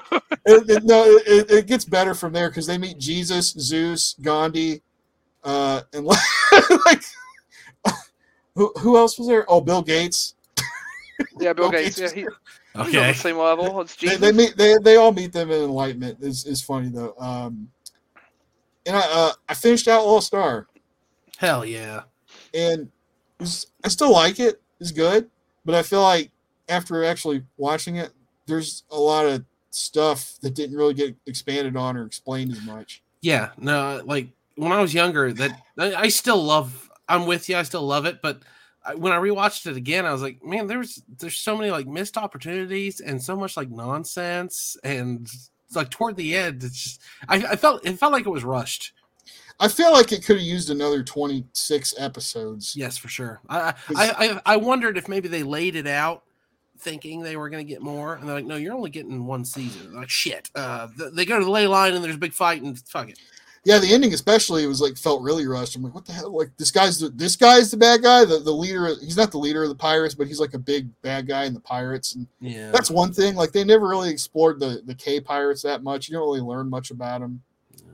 the the whole thing with Outlaw Star was being developed by the pirates and the military, and apparently the military never wants their fucking shit back, and they don't care about it. Just like stuff like that. You never learn about the casters, really. You don't. Yeah. You don't learn about that old. Uh, this is like one of my favorite Japanese tropes now. Like now that I've I've had my attention called to it, forgotten tech, ancient technology. That's like something that only they do. Like we don't like I don't know. I don't. I don't really run across that in like Western fiction. But every time in like an anime or a video game or some shit, there's always like this forgotten technology that Yeah, was. Zelda's gotten away with it twice in a row. I know. It's yeah. It's one of my friends was just telling me about that. I was talking with them about this too. I'm like, that's cool. Um, I even dug into like seeing if it was a case like uh, I call it the Hellsing effect. I'm sure it's happened before, but like this was my first encounter with it, where it's like they make anime based off of the manga, but they outrun the manga Mm-hmm. and like it's like is that what happened there no apparently the anime and the manga are very different in terms of the story they tell Hmm. like i think it's a lot of the same kind of plot beats and stuff but things are very different like hilda's in it a lot longer and i thought that was one of my first things i thought watching this is like man i wish she was in this more. She was only in it for three episodes. Hmm. and she's kind of she it goes crazy getting the wanting to get the ley line and shit. And her and Gene actually fight and Gene loses his arm in a fight with her and she he kills her. What? yeah they kill they kill each other. And uh, beyond that like everybody's characterization just seems not as good. It's like everybody's like really moody and like they have random emotional outbursts and shit a lot and that's like parts of like japanese manga anime sort storytelling i don't like. Uh so it sounds like the anime was just better. Sorry not sorry. Hmm. that that's that's everything. That's all i did. So you, so you watched all those horror movies, but you wouldn't watch Nope after we talked about it. i'm gonna watch nope eventually No, It's, a, it's on Netflix, right? uh, Amazon. Amazon, Amazon, I think. yeah. Yeah, is it free Oh, Free. Yes, think it's so. uh, Yeah, it is on right Prime. Yeah. Uh, before we before we sign off, um, I it's quick. Um, I just want to give some context. So when the original CEO of Twitter uh, resigned, they put like a stooge head from uh, corporate from Amazon to replace him. It's just this old boomer dude. Uh, and the first thing he did is change the 70 30 split to 50 50.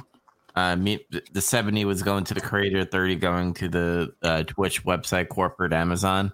Uh, then he changed it to 50 50. Today, they did a lot more news. So I am an affiliate on Twitch. Now, if I want to get out of the affiliate program, I have to pay $25 to leave. what Yeah.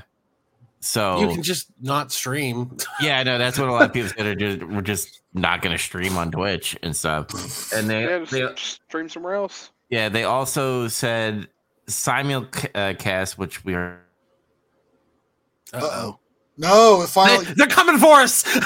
Shit. All the conspiracies were true. Shit, run. Amazon's ninjas are about to come through all of our windows. Yeah, my internet just cut out. There Sorry. it is. Yeah, We thought we thought Twitch got you.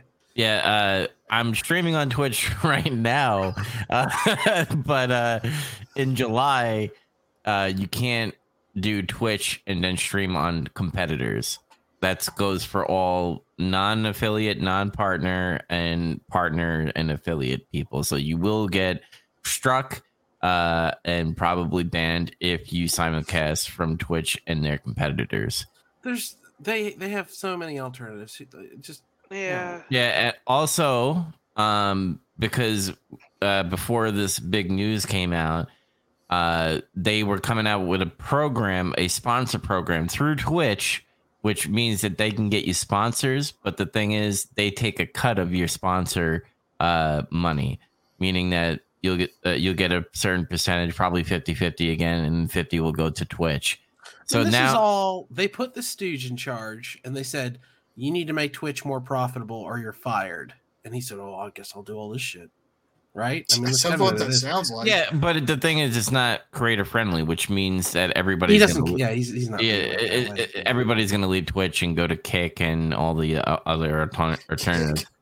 But uh, I'm gonna go stream on fucking Rumble and, and Cozy and fucking all this other bullshit.